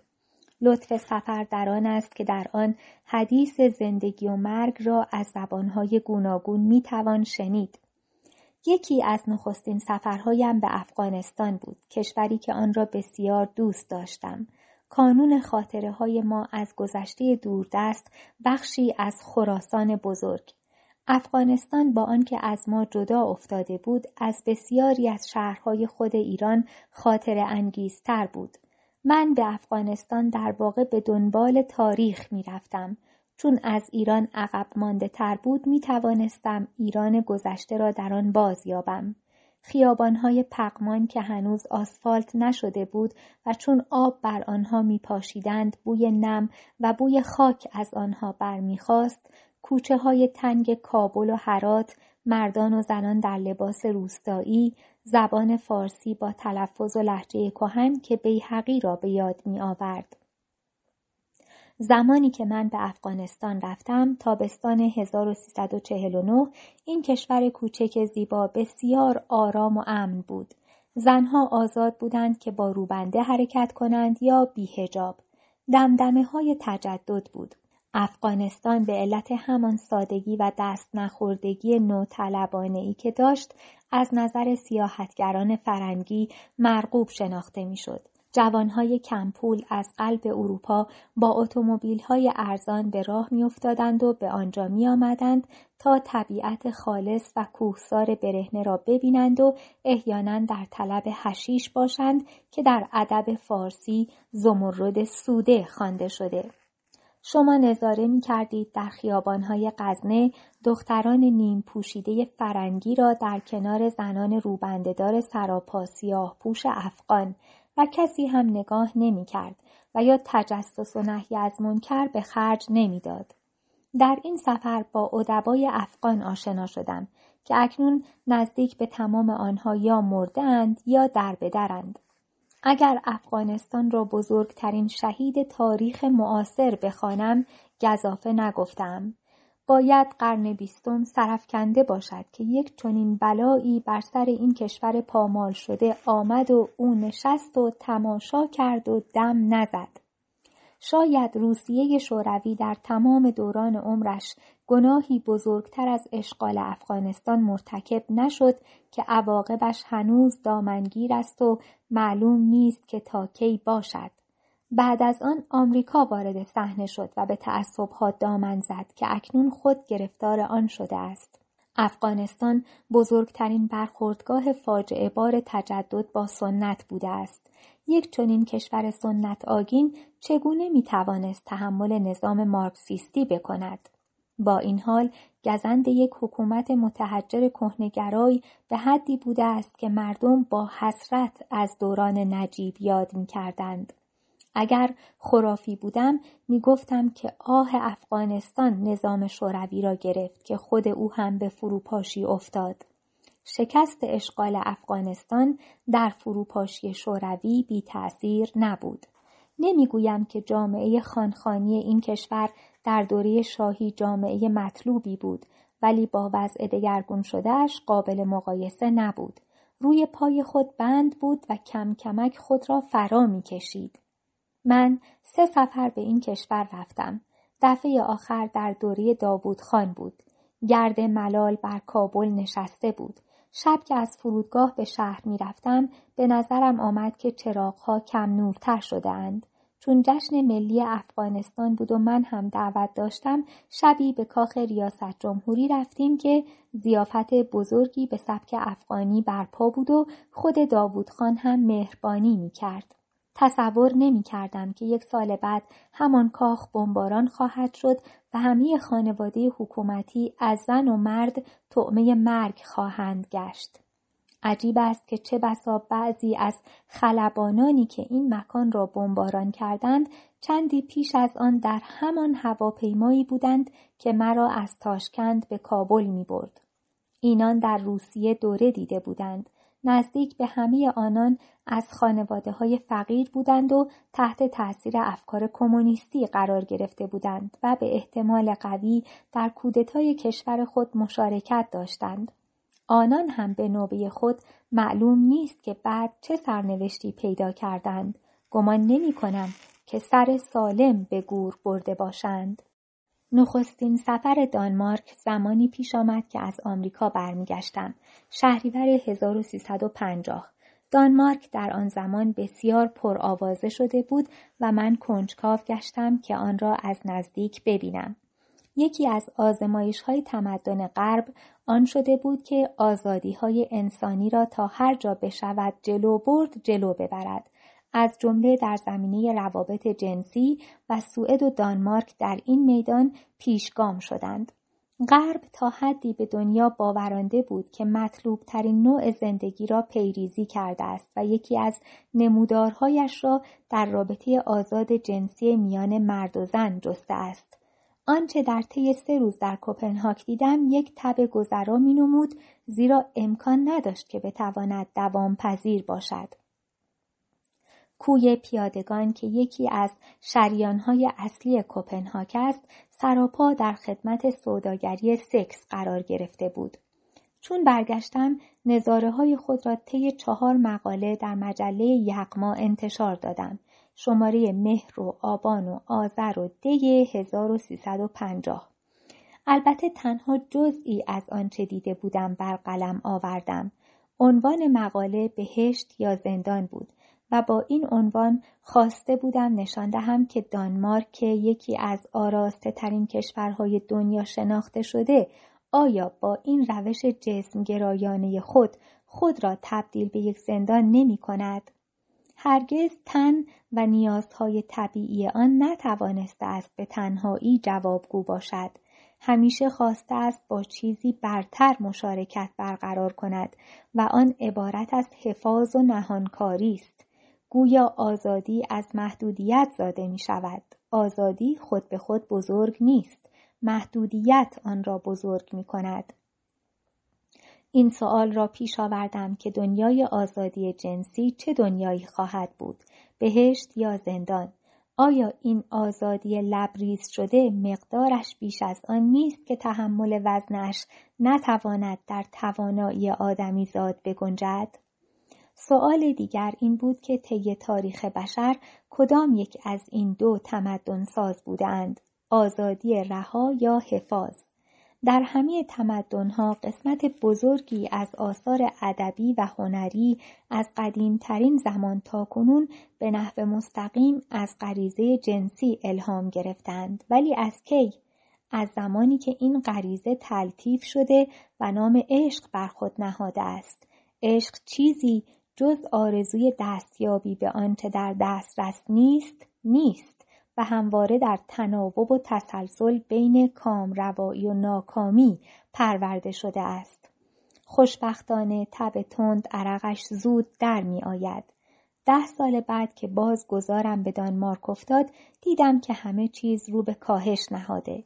در سفر سوم این معنا بیش از پیش تایید شد.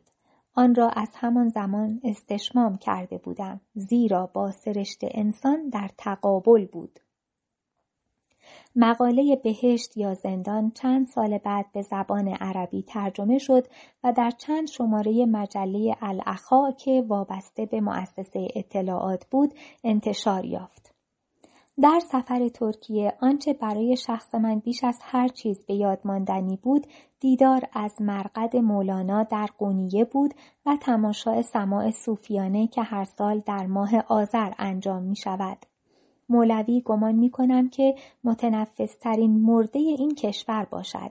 عامه مردم بیشتر بر روحانیت او تکیه دارند تا بر عرفانیت او زیرا دیوار زبان نمی‌گذارد که شعرهای او را دریابند. البته از لحاظ سیاسی مهمترین متوفا آتاتورک است. چه شباهتی میان این دو می‌تواند باشد؟ به ظاهر هیچ از این دو یکی قطب تجدد را گرفته و دیگری قطب معنویت را که هر دو در حیطه درخواست بشر است. به گمانم علاقه و احترامی که نسبت به این دو ابراز می شود برای آن است که هر دو نوید آزادی را به مردم دادند. یکی رهایی از قید تحجر دینی و دیگری رهایی از قید انجماد عثمانی.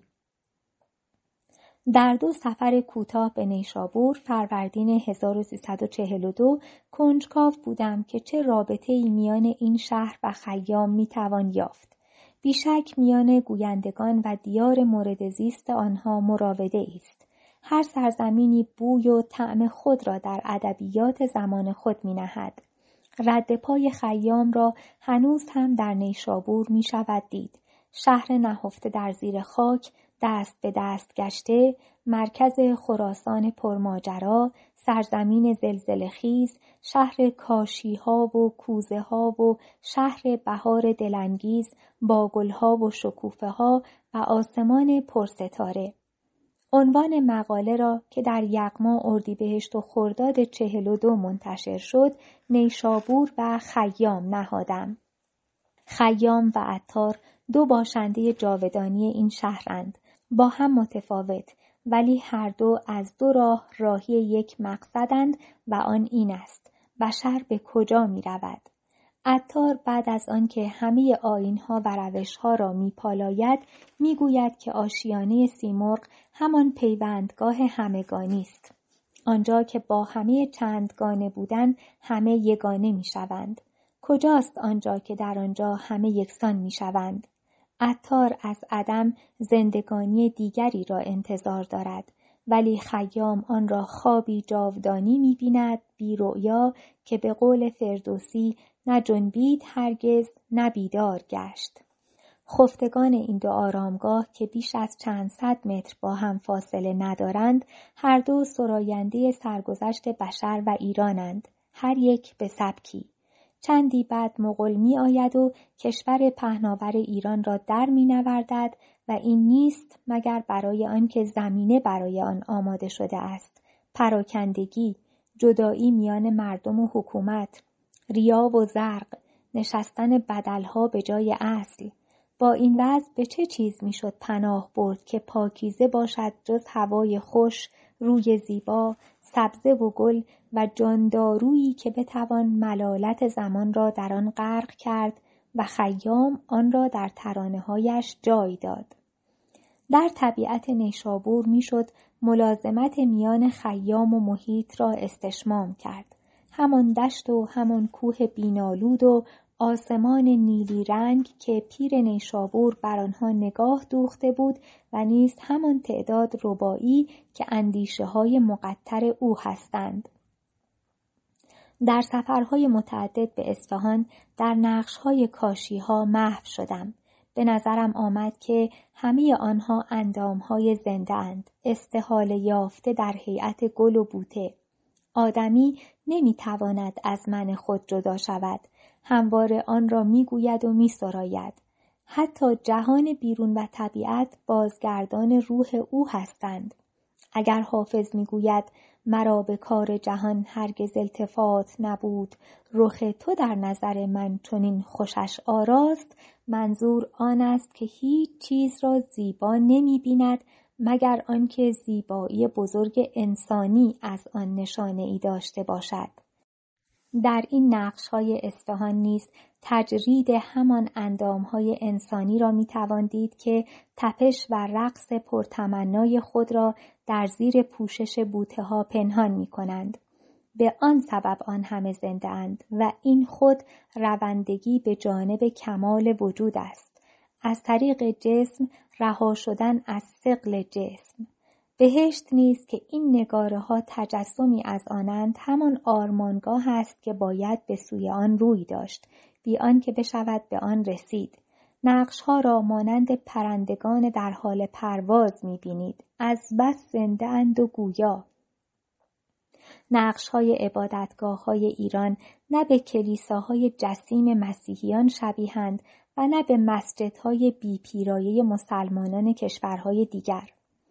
نوعی شعر منقش تبلور آرزوهایی که گاهی در غزل آشیانه میافتند و اکنون در رنگ و انحنا خمیدگی و سربرکشیدنهای روح ایرانی که در آنها نمود یافته و همواره حرکتی نسیموار در آنها وزانه است اینها را می‌توان دید. آرزوگاه هنر در هر قالبی که باشد رسیدن به آزادی است رهایی از قید. سفری که تابستان 1355 به لندن داشتم مصادف بود با نمایشگاه بزرگ اسلامی که آثاری از هنر کشورهای مسلمان در آن به نمایش گذارده شده بود و بخش عمده آثار خاص ایران بود. گرچه نامی که بر نمایشگاه گذارده شده بود همه کشورهای مسلمان را در آن شریک می کرد. من نتوانستم آن را تذکر ندهم. زیرا در واقع نوعی لوس حق بود. سوال این بود که تمدنساز کیست؟ در مقاله‌ای که تحت عنوان گلبانگ مسلمانی در لندن انتشار دادم شهریور پنجاه و پنج از جمله نوشتم دنیای اسلام آنگاه که رو به اعتلا و تمدن داشت دنیایی بود که زارعینش زراعت می کردند و کارگرانش کار می کردند و پیشورانش عشق به پیشه خود داشتند و نویسندگان و متفکرانش حتی بر پشت شطور و در پرتو نور ماه کتاب می نوشتند و جویندگانش برای کسب علم تا آن سر دنیا می رفتند و جان خود را به خطر می انداختند و طلبه هایش علم را به مسخره نمی گرفتند و کاسبهایش شب و روز در فکر تقلب در کسب و گران فروشی نبودند. و خلاصه هر کاری در نفس خود جدی گرفته می‌شد و حرفها که از دهانها بیرون می آمد معنایی داشت و تزویر و تقیه و گذاف اگر هم بود حد و مرزی می شناخت و چیزهایی از این دست. و اما امروز پول بیخون دل حاصل شده از ثروت خاک خرج کردن عاملی تازه در زندگی بعضی از ملت هاست و شیوه زندگی و تفکر خاصی ایجاد کرده است. این شیوه زندگی عبارت است از انباشتن یخچالها و فریزرها از گوشت و سبزی و میوه و مشروب و آب و نان وارداتی و پر کردن اشکافها از لباس و کفش و ابزار و آلات و ردای وارداتی و عقل وارداتی و علم وارداتی و فکر وارداتی و اینکه دیگران بکارند و بسازند و اینها به کار برند. و اینکه همه رشته حیاتی و مادی و معنوی یک کشور به فرودگاه وصل باشد و آنگاه نشستن و چون کسی که پانسیونر دنیا زندگی کردن و در ضمن سنگ وا اسلام و با فرهنگا به سینه زدن. اینجاست که این بیت مولانا به یاد می آید شیر را بچه همی ماند بدو تو به پیغمبر چه میمانی بگو. این مقاله در سال 55 نوشته شد. بدیهی است که در آن گذشته از کشورهای نفت فروش حاشیه خلیج فارس کشور خودمان را هم مورد اشاره داشت. در تابستان 1356 بود که دوری در ایتالیا زدیم و از چند شهر روم، فلورانس، ونیز و میلان دیدار کردیم. ایتالیای امروز جانشین روم قدیم است که طی قرنها با ایران در حال جنگ و صلح به سر می برد و در واقع این دو کشور اداره بخشی از شرق و غرب را میان خود تقسیم کرده بودند و ایران مانع بود که امپراتوری روم به جانب شرق پیشروی کند. در این جنگ یک کنسول یعنی کراسوس به دست پارت ها کشته شد و یک امپراتور نیز در زمان ساسانیان به اسارت درآمد. بعد ایتالیا جانشین روم گردید. از این بابت نیز مشابهتی میان ایران و این کشور می تواندید بدین معنی که در ایران بعد از اسلام امپراتوری فرهنگی جانشین امپراتوری سیاسی پیش از اسلام گردید و نیرو و نبوغ ایرانی در ادبیات بازتاب یافت. و در ایتالیا نیز هنر به جای امپراتوری سیاسی نشست و در واقع ایتالیا از هنری ترین کشورهای اروپا گردید. ما در گردش ایتالیا این قنای هنری را می دیدیم که بر همه شعون دیگر تسلط داشت.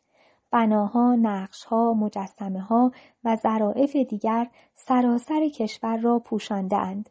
چه در ایران و چه در ایتالیا تبدیل مسیر استعداد نموده می شود. هر دورانی اقتضایی دارد. مهم آن است که انسان از پویش باز نماند. ایتالیا در رونسانس پیش قدم بود. دوران فاشیسم را هم از سر گذراند. ایران نیز از این شیب و فرازها داشته. ملت هایی که در تکاپو هستند باید پیه بسیاری از چیزها را به تن بمالند. از میان کشورهای اروپای شرقی به لهستان و بلغارستان سفر کردم. سه سفر به بلغارستان هر سه به دعوت کمیته فرهنگ آن کشور. همان زمان بلغارستان در دمدمه های تغییر فکر قرار داشت که چند سال بعد به دگرگونی نظام سیاسی منجر گشت. من این را احساس کردم. همین انعقاد کنگره های پیاپی فرهنگ یکی از نشانه هایش بود. این احساس خستگی از نظام بسته کمونیستی در صحبتهایی که با چند تن از هنرمندان و روشنفکران بلغار داشتم آشکار بود. نام یادداشت‌های سفر بلغارستان را سفیدی شیر و سرخی جام نهادم.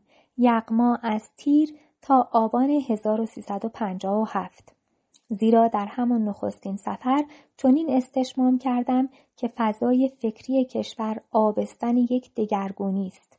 مفهوم عنوان آن بود که آنچه در این کشور سرخ می نماید یک نمایش رویه است نه محتوا. میبایست ده سال دیگر بگذرد تا خون شیر شود و نظام کمونیستی فرو ریزد. بهای آزادی گران پرداخته می شود. ممکن است اکنون در بلغارستان انضباط و امنیت سابق نباشد و چند گروهی بودن تشنجهایی را با خود آورد ولی باکی نیست. وقتی کشوری آزاد شد به شرط آنکه مردمش قابلیت به خرج دهند کمی دیرتر یا کمی زودتر در راه خود خواهد افتاد. هیچ چیز بدتر از نظام بسته نیست ولو بتواند از بعضی مشکلات هم جلو گیرد. چند قطعه شعر که از خانم بلاگا دیمیترووا در دنبال نوشته خود ترجمه کردم اندوه بستگی و حسرت رهایی از آنها می تراوید. این خانم در جریان تغییر وضع بلغارستان یکی از هواداران پرشور آزادی شد. این شعرها پر از کنایه هستند. یکی از قطعه ها این بود و به قدر کافی معنیدار است. سراسر عمرم آموختم که زندگی کنم. بی بیم با سرفرازی بی اشک با سکوت بی دارو با درد بی خواب آور با بیخوابی بی یار با عشق. لیکن برایم ناممکن خواهد بود که زندگی کنم بی هوا. این را مرگ به من خواهد آموخت و این دعا مستجاب شد بعد از ده سال. آزادی مجسمه سفر آمریکا سلسله مقاله های آزادی مجسمه پس از بازگشت از آمریکا نوشته شد و در پاییز همان سال در چند شماره مجله یغما منتشر شد. سپس به همراه چند مقاله دیگر به صورت کتاب درآمد. عنوان آزادی مجسمه وارونه مجسمه آزادی است که کنایش معلوم است یعنی آزادی که بیشتر حالت مجسمه ای دارد تا روح زنده این مقاله ها 11 سال پیش از انقلاب 22 بهمن یعنی در سال 1346 در بهبوهه حسن رابطی دولت ایران با آمریکا نوشته شد. در ایالات متحده جانسون بر سر کار بود. حکومت شاه با مرگ کندی خیالش از ناحیه آن سوی آبها راحت شده بود. در سفری که همان زمان شاه به آمریکا کرد، جانسون او را سرچشمه الهام خود خواند. ولی آزادی مجسمه حرفهای دیگری پیش می آورد که تا آن زمان و تا سالها بعد در زبان فارسی نامتداول بود. ایالات متحده را در چند جمله خلاصه کردم. آمریکا کشوری است بزرگ و آباد و ثروتمند که تعدادی مردم بسیار خوب در آن زندگی می کنند و تعدادی مردم بسیار بد و تعداد کثیری مردم بیخبر و وضع طوری است که بدها می توانند از بیخبری بیخبرها استفاده کنند. در این مقاله دست روی دو سه نکته گذاردم. یکی آنکه استیلای تمدن مادی مردم آمریکا را ساده اندیش کرده. آمریکایی قادر است که بزرگترین جنایت ها را با کمال بیگناهی انجام دهد.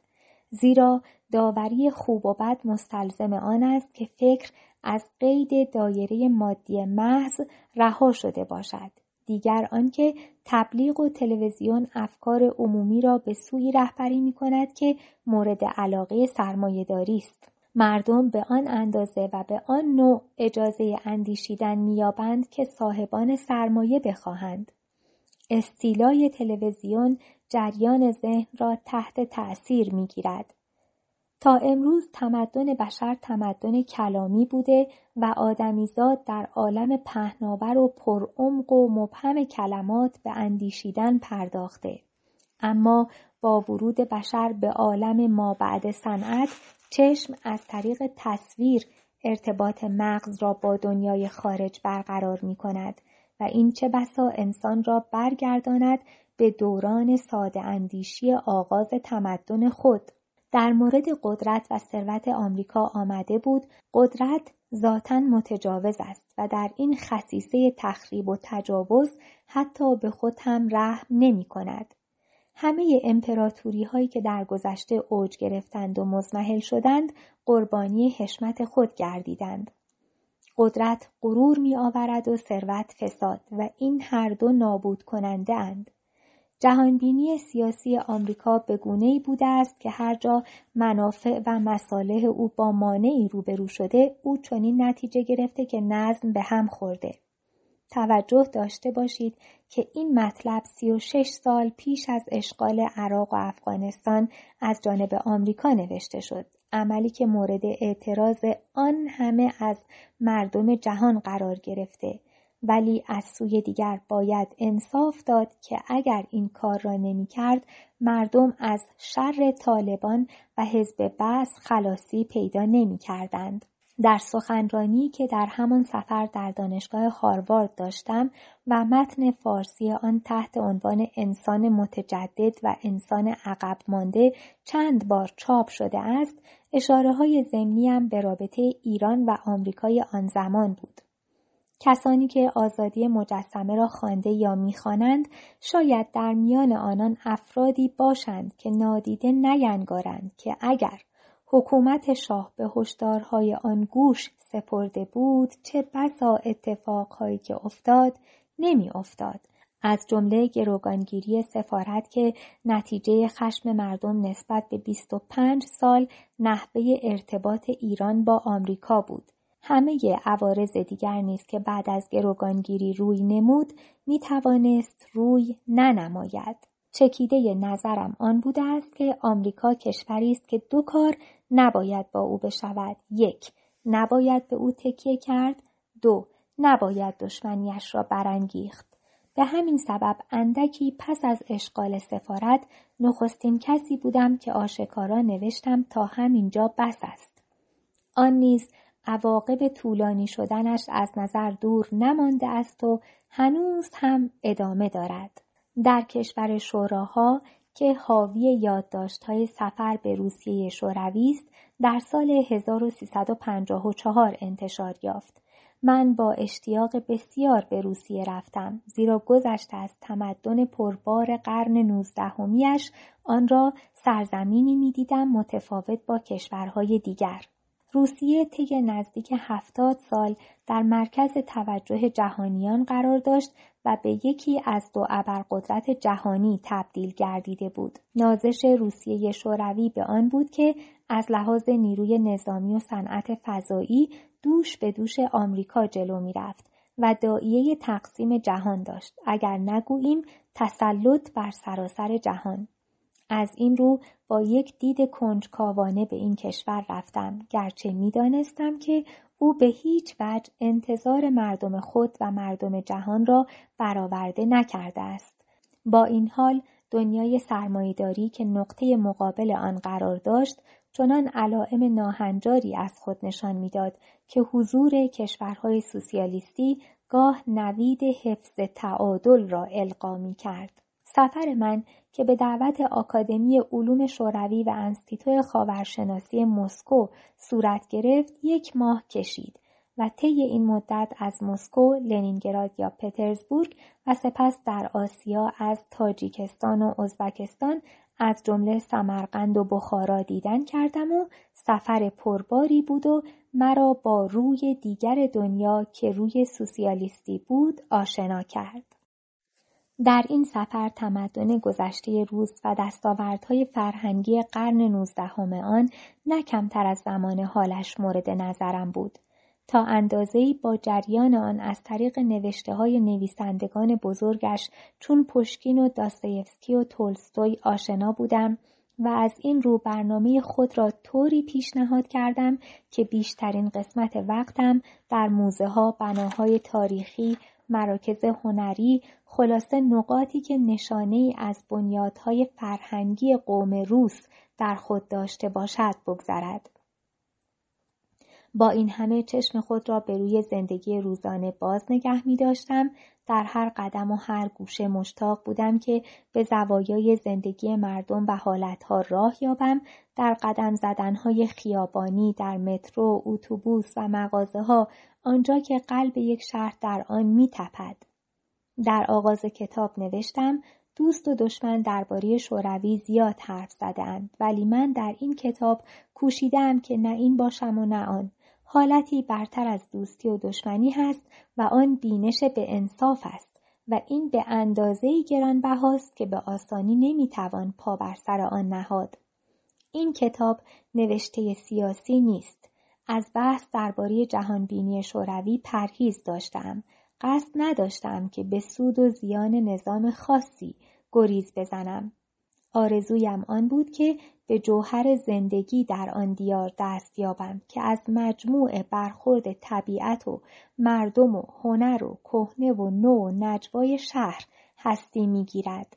با این حال پس از انتشار همان گونه که انتظار داشتم دو نظر مقایر دربارش ابراز گردید یکی از جانب کسانی که طرفدار پرشور مرام شوروی بودند و البته آنها آن را نپسندیدند گفتند که چرا اینها را نوشتی؟ یعنی چیزهایی که مقایر با خوشبینی بیچون و چرای آنان بود و کسان دیگر که در جهت مخالف نظام شوروی قرار داشتند و هیچ اظهار نظر مثبتی را درباره او بر نمیتابیدند. آنان گفتند چرا کم نوشتی؟ چرا یک جهتگیری سریح در نفی آن به کار نبردی؟ من البته برای تأیید یا تکذیب به آنجا نرفته بودم و روش زندگیم هرگز آن نبوده است که امور را به حق و باطل تقسیم کنم. تا آن زمان آنچه در زبان فارسی راجع به روسیه شوروی نوشته شده بود اکثرا یا آن را کوبیده بودند و یا شیفتوار تمجید کرده بودند. نوشته من از نوع دیگری بود. وسواس دیگری که داشتم آن بود که از مطالبم سوء بهره برداری نشود. وقتی کشوری در مدار گرایش های مثبت و منفی قرار دارد یک فرد بیطرف در این میان تنها میماند.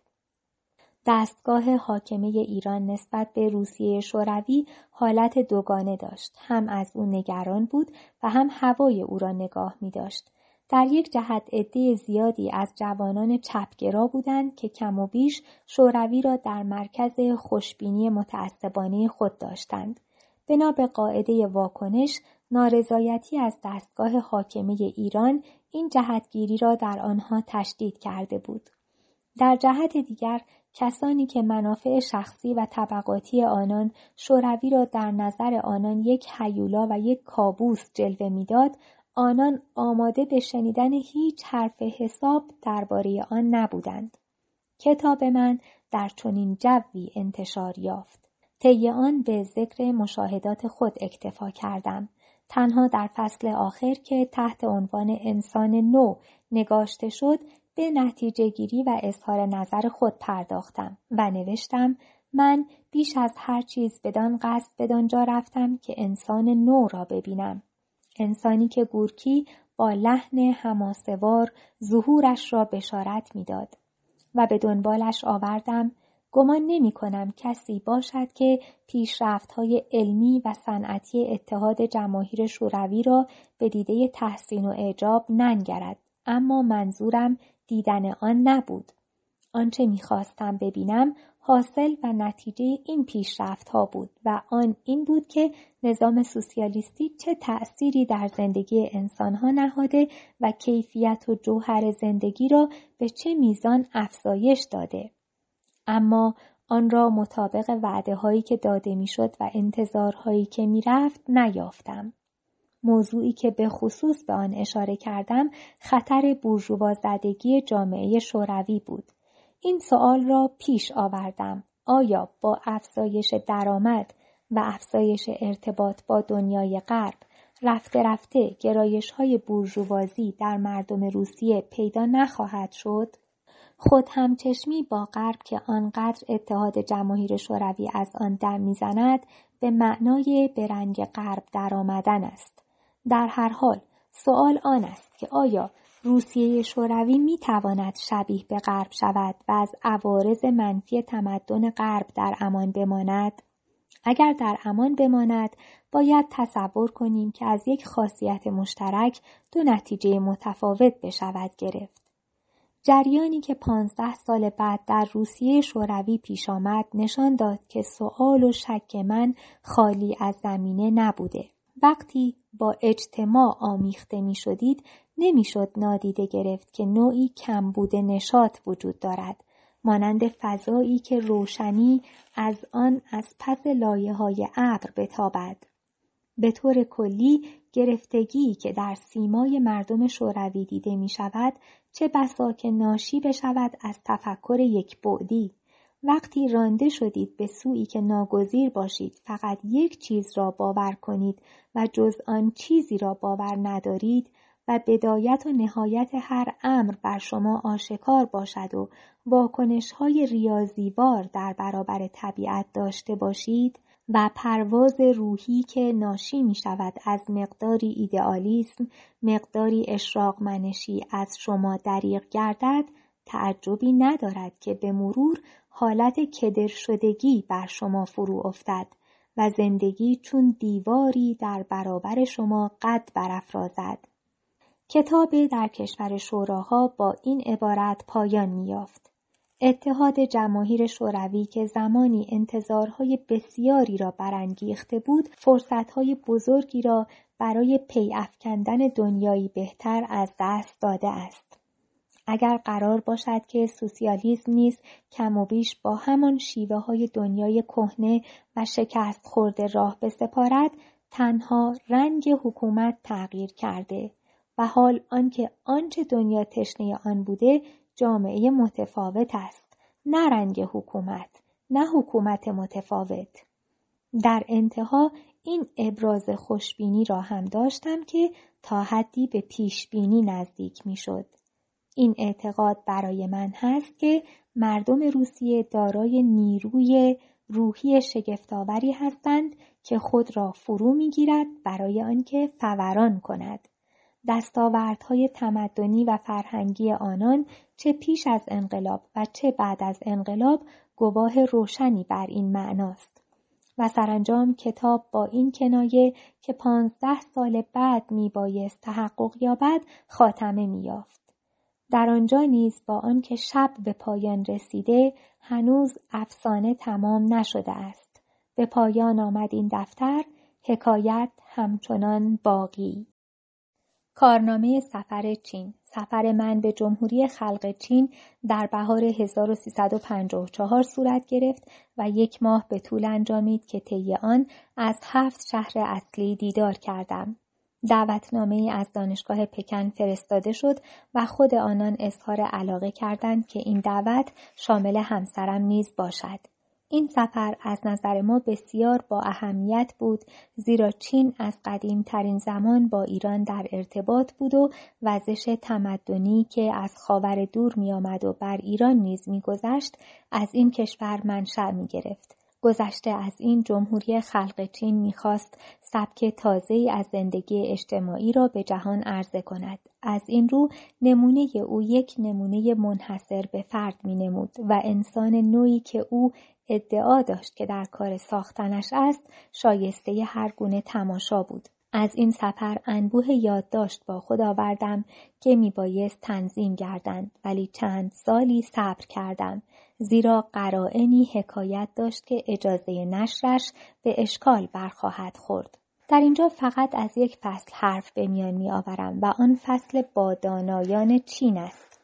در آن حرف از لزوم تحولی به میان آورده می شود که چند سال بعد چین خود را ناگزیر به پذیرش آن دیده و نشان می دهد که زور زمانه بیشتر از زور سیاست است.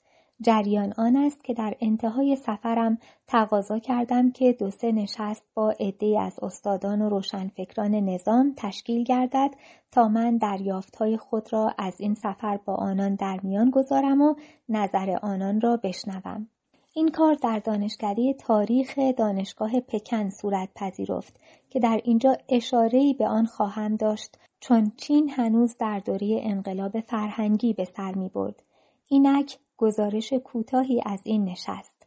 گفتم جوامعی چون جامعه چین که به نحو جدی در کار صنعتی شدن و پیشرفت اقتصادی هستند در معرض خطر روبرویی با سه آرزه می باشند فرنگ زدگی، صنعت زدگی و رفاه زدگی.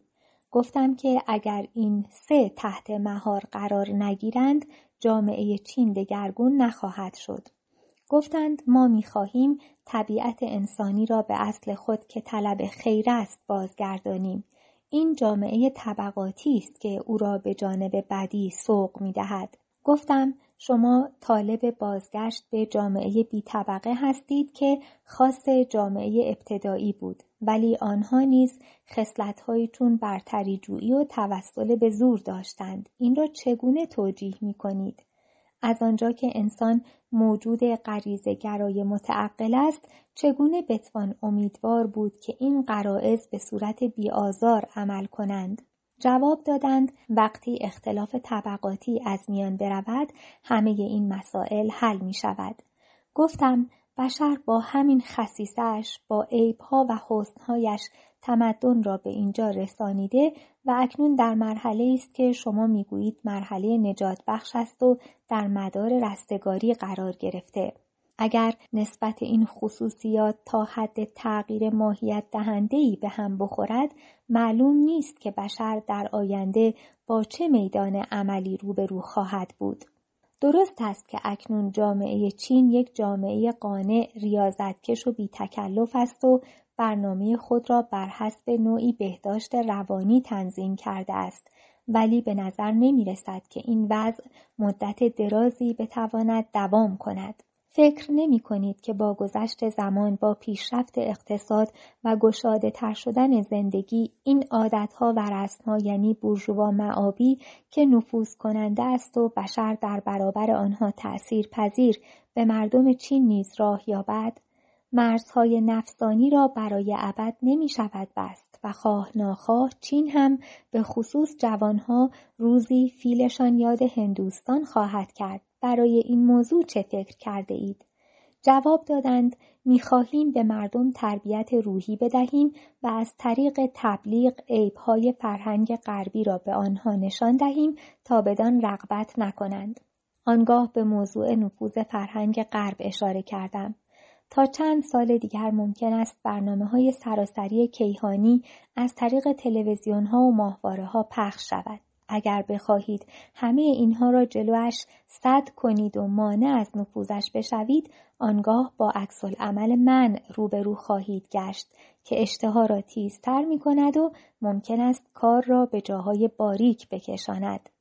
جواب دادند ادب را از بیادبان می آموزیم.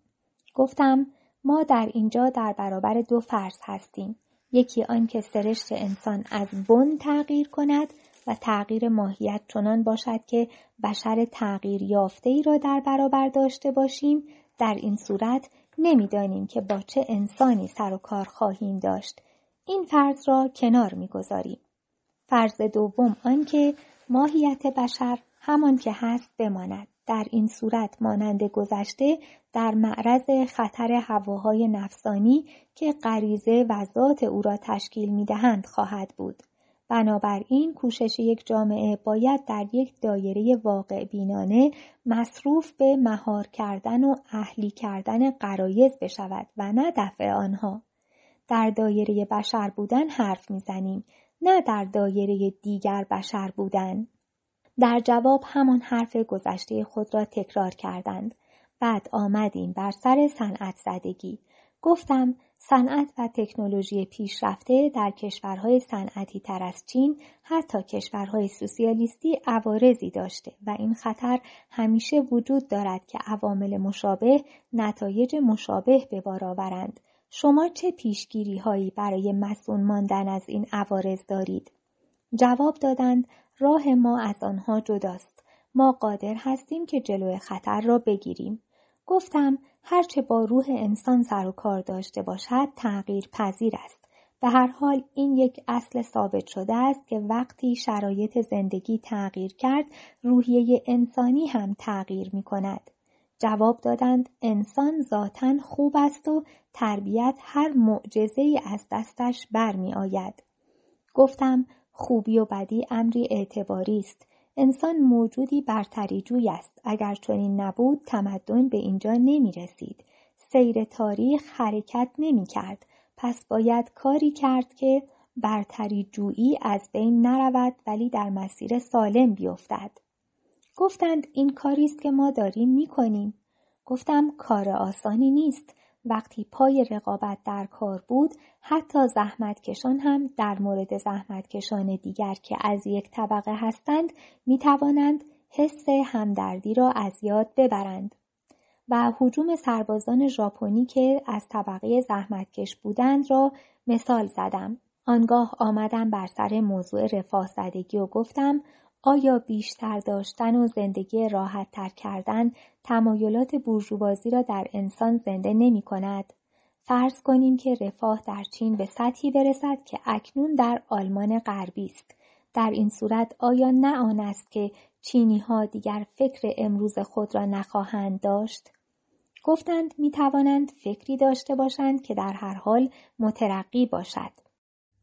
گفتم آدمی نه به تنهایی خوب است و نه به تنهایی بد.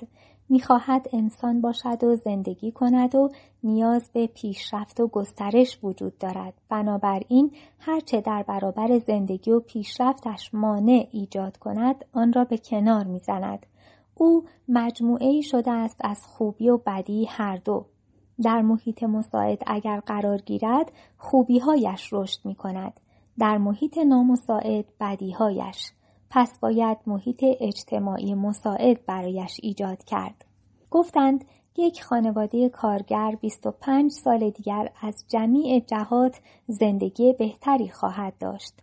چون این کوشش در سیاست انقلاب فرهنگی دیده می‌شد که جامعه را به طرف یک دست شدن پیش ببرند گفتم وقتی کم و بیش معلومات همگان یکسان شد زیرا به همه یک چیز آموخته می شود و سبک زندگی نیز یکسان آنگاه پس از چندی همه کم و بیش به همدیگر شبیه خواهند شد. در این صورت آیا خطر آن نیست که هوشیاری و کنجکاوی و در نتیجه دانش و فرهنگ دستخوش رکود شود؟ زیرا پیشرفت بشر تا به امروز مدیون مقداری تعارضها و چندگانگیها بوده. توضیح دادم چون به نظر من سرنوشت بشر آن است که هیچ وقت به تمامی راضی نباشد. همواره بیشتر جوی باشد. پیشرفت انسان تا به امروز از جهتی مدیون احساس نیاز، احساس کمبود و محرومیت بوده است. حال بیشجویی او چگونه اقنا می شود؟ در جامعه ای که فرض بر آن است که همه چیز بر وفق مراد است و دولت بهترین دولت هاست که چنان که ادعای چین بود در این صورت انسان تا ابد جلوی یک دیوار زندگی می کند. باید دید که تا به تحمل آن را خواهد داشت؟ سوال دیگرم این بود. می‌دانیم که آدمی در حد این احتیاجات یعنی نیازهای مادی متوقف نمی گردد و نباید هم بگردد. نیازهای دیگری در او سر برمیآورند که به آنها باید جواب داد و اگر برآورده نشوند انسان احساس محرومیت خواهد کرد منظورم آن دسته از نیازهایی است که خارج از نیازهای جسمانی در او پدید می آیند. از این رو باز می رسیم به همین نکته که اگر در برابر بشر یک راه معنوی نوعی معنویت اعم از اینکه خصلت مذهبی داشته باشد یا نه باز نماند انسان حکم گیاهی پیدا می کند که ریشش به سنگ خورده. آنگاه از پروفسور فنک پرسیدم به نظر شما یک جامعه آرمانی چگونه جامعه است؟ جواب داد این را نمی توانم جواب بدهم برای آنکه جنبه خیالی پیدا می کند. البته منظور من جامعه مطلوب بود و آن را بدین گونه توضیح دادم. در جامعه کمونیستی که از نظر شما جامعه مطلوب است وقتی هر کسی به نیازها و خواسته های خود رسید در حد همان نیازهای مادی فکر نمی کنید که حساسیت او نسبت به خوشبختی کمتر گردد یعنی چون کمبودها از میان رفتند آن دسته از عواطف انسانی که در سایه کمبودها رشد می اند زنگ زده و کند شوند و انسان در واقع شبیه به زندانی مرفهی گردد که برای آزادی آه می کشد. گفتند این یک نگرانی بورژوازی است آنگاه آمدم بر سر هنر و ادبیات و گفتم در یک جامعه جا افتاده در کمونیسم هنر و ادبیات نیز منشأ الهامی نخواهند یافت یعنی ضرورت وجودی آنها سخت تحلیل می رود زیرا هنر و ادبیات تاکنون دو منشأ عمده داشتند یکی کمبود و دیگری ابهام یعنی ناشناختگی. بنابراین وقتی بشر کمبودهای مادیش تقلیل یافت یا به هیچ رسید و از سوی دیگر از دیدگاه مارکسیستی مسائل دنیا را حل کرد و کنار گذارد دیگر ابهام و ناشناختهای باقی نمیماند. به عبارت دیگر بگویم. ادبیات زائیده بیم و امید بوده و وقتی دیگر بیمی در کار نبود و امیدی در کار نبود از چه منبعی بشود مواد خام ادبیات و هنر را بیرون کشید؟ سایه نظارت و ممیزی حکومت هم که فروکشنده است و خود بحث دیگری دارد. جواب معلوم بود. گفتند برعکس هنر و ادبیات از قیدهایی که تاکنون بر آنها تحمیل شده بوده رها خواهند شد. در سه جلسه دیگر صحبتهایی داشتیم راجع به سیاست خارجی چین چگونگی ادبیات وضع جرائم که از بازگفت آنها در اینجا میگذرم. گزارش کوتاه آنها در کارنامه سفر چین آمده است. این مطالب در بهار 1354 عنوان شد. هنوز یکی دو سال مانده بود به اینکه چین تغییر مسیر بدهد. هجده سال بعد یعنی در سال 1372 بار دیگر از جانب دانشگاه پکن به چین دعوت شدم تا این کشور را با سیمای تغییر یافتهاش ببینم. دگرگونی چنان بود که چشم نمی توانست باور کند. شرح اجمالی این سفر را نیز در فصلنامه هستی دوری سه ساله و چاپ دوم کارنامه سفر چین آوردم. در سفر دوم از طبیعت بشر شگفت زده شدم که در مدتی بدین کوتاهی بتواند راهی به این پای متفاوت بپیماید. اکنون چیزهایی درباره وضع کنونی این کشور می‌خوانیم که امید و تأسف هر دو را برمیانگیزد. این خاصیت نظامهای افراطی و بسته است که واکنش حاد به دنبال میآورد. نباید انکار کرد که دوره انقلاب فرهنگی هم خالی از محاسنی نبود و من خودگاه در مواردی دستخوش تحسین می شدم. در آن دوره افراد هوشمندی از نوع سیمون دوبوار از اروپا و آمریکا از چین دیدن کردند و با نظر خوشبینانه از آن بازگشتند.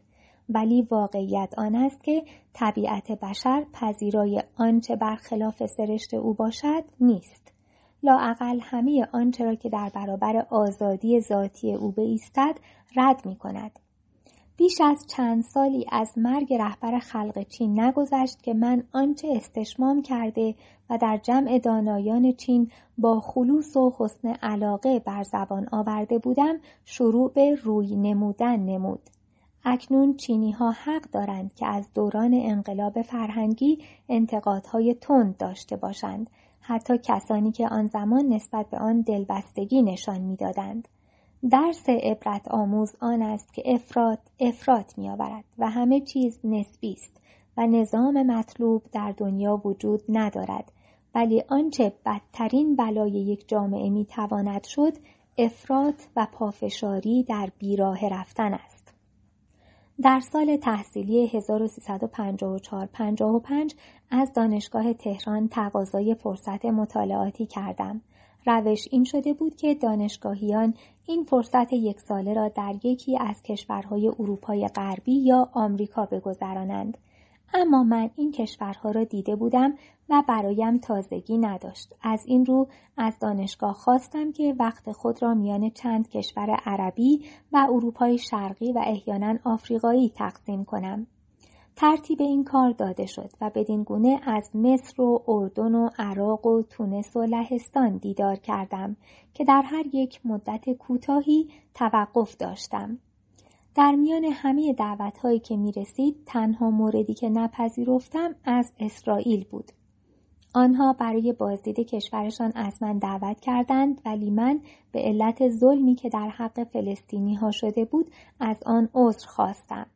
با تأسف این کار را کردم زیرا بسیار کنجکاو بودم که از سرزمین کهنسال فلسطین که منشأ آن همه آثار شده بود و دو آیین بزرگ یهودیت و مسیحیت از آن سر برآورده بود و به خصوص از شهر بیت المقدس دیدن کنم. اما وجدانا نتوانستم خود را راضی سازم. سرانجام به آنها گفتم که حاضرم به هزینه خود به عنوان گردشگر نه مهمان بیایم. اما آنها که گویا بهشان برخورده بود از این پیشنهاد استقبال نکردند. داستانگونه ها ابر زمانه و ابر زلف. نمایشنامه ابر زمانه و ابر زلف از شهریور تا بهمن 1344 به تدریج در مجله راهنمای کتاب انتشار یافت که در آن سال دکتر عبدالحسین زرینکوب تصدی آن را بر عهده داشت. آن زمان بازار ماجرای کریستن کیلر دختر نیمه هرجایی انگلیسی در روزنامه ها گرم بود. این گرمی از جنگ سرد نشأت می گرفت. زیرا این دختر در آن واحد با وزیر جنگ انگلیس و وابسته نظامی شوروی در لندن سر و سر پیدا کرده بود و این نگرانی در عرصه سیاست جریان داشت که ممکن است اسرار سیاسی دنیای غرب از طریق او لو رفته باشد. من خبرهای مربوط به موضوع را در روزنامه ابزرور انگلیس تعقیب می کردم ولی به اصل ماجرا کار نداشتم. خواستم آن را دستاویز قرار دهم و چیزی درباره دنیای سگانه غرب سوسیالیستی و سوم بنویسم بنابراین آنچه نوشته شد از تخیل من سرچشمه می گرفت نه از واقعیت ماجرا کار قضیه چنان بالا گرفت که در یک روز بورس لندن 500 میلیون تومان تنزل کرد به نرخ دلار هفت تومان و روزنامه ها نوشتند که تنها واقعه کوبا که دنیا را تا آستانه جنگ اتمی جلو برد توانسته بود چنین تأثیری داشته باشد. زن در این نمایشنامه چون مسئولیتی ندارد و نیازی به ریاورزی نمی بیند سخنان بیپردهی درباره دنیای معاصر بر زبان می آورد. دو قهرمان دیگر نماینده دنیای غرب و نماینده دنیای سوسیالیستی هر یک اسیر فضایی هستند که سیاست روز برگرد آنها ایجاد کرده ولی برای رهایی از آن دست و پا می‌زنند از این روز که در این جو ابرالود به سایه ابر زلف زنی پناه می‌برند. در این میان نفر سومی نیز هست جوانی از جامایکا از دنیای فقیران که نمودار عقده و حسرت و خشونت است و سرانجام اوست که دختر جوان را می‌کشد زیرا توانایی و موقعیت آن را ندارد که او را به دست آورد. جهان در میان دو قطب دست و پا می‌زند قطب سرمایهداری و قطب سوسیالیستی که پرچمدارش در آن زمان روسیه شوروی بود به نظر می رسید که هیچ یک از این دو سازگاری با سرشت انسان و طبع طبیعت ندارند و سرانجام به شکست خواهند افتاد. نماینده دنیای سوم نیز تنها کاری که از دستش برمی آید آن است که چیزی را که به آن دسترسی ندارد از هم فرو ریزد. بنابراین سیر جهان به گونه است که برنده نهایی در کار نباشد مگر آنکه چارجویی انسانی راه دیگری را در برابر خود بگشاید دنیایی است که همه بازیگران سیاست در آن دروغ می‌گویند یعنی ماهیت سیاست طوری شده است که باید از دروغ تغذیه کند. خود وزیر در یک لحظه روشنبینی که بر اثر عشق حاصل شده اعتراف می کند دروغهای بزرگ در دنیا گفته می شود تا منافعی بزرگ را از جمعیتی بزرگ به نفع عدهای کوچک سلب کند. و آنگاه مقر می شود که در میان همه تعینها و مقامها و بروبیاها که ماهیتا پوچ می نمایند آنچه می تواند اندکی هوای پاک به روح او برساند نسیم زلف دلداری است. به او می‌گوید این هوای زلف توست که عالم دیگری به روی من میگشاید. دیپلمات شوروی نیز جهتگیری موجهتری ندارد. ادعایش آن است که کشورش به اولین و بزرگترین کشور دنیا تبدیل خواهد شد. زن این نوع خوشبختی را نمیپذیرد و به او می‌گوید واقعا مضحک است که آدم به مملکتش مثل یک اسب مسابقه نگاه کند. بگوید مملکت من حتما باید از همه جلو بیفتد. تازه وقتی جلو افتاد چه می شود؟ اسبی هم که در مسابقه اول شده صاحبش نمی‌تواند ادعا کند که همه مسائل دنیا را برایش حل کرده. مثلا اول شدن باعث نخواهد شد که اگر او پنجاه سالش بود به چهل و نه سالگی برگردد یا اگر زنش را دوست نداشت مهر زنش توی دلش بیفتد.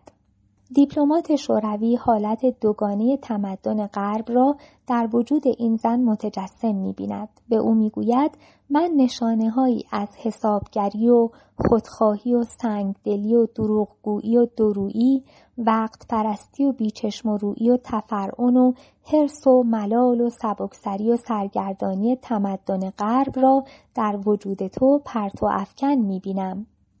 از طرف دیگر تو تصویری هستی از رعنایی و گوناگونی و شکوه و موزونی و نظافت و ناز و باریکی و نازنینی و لوندی و صنعتگری و دلاویزی تمدن غرب.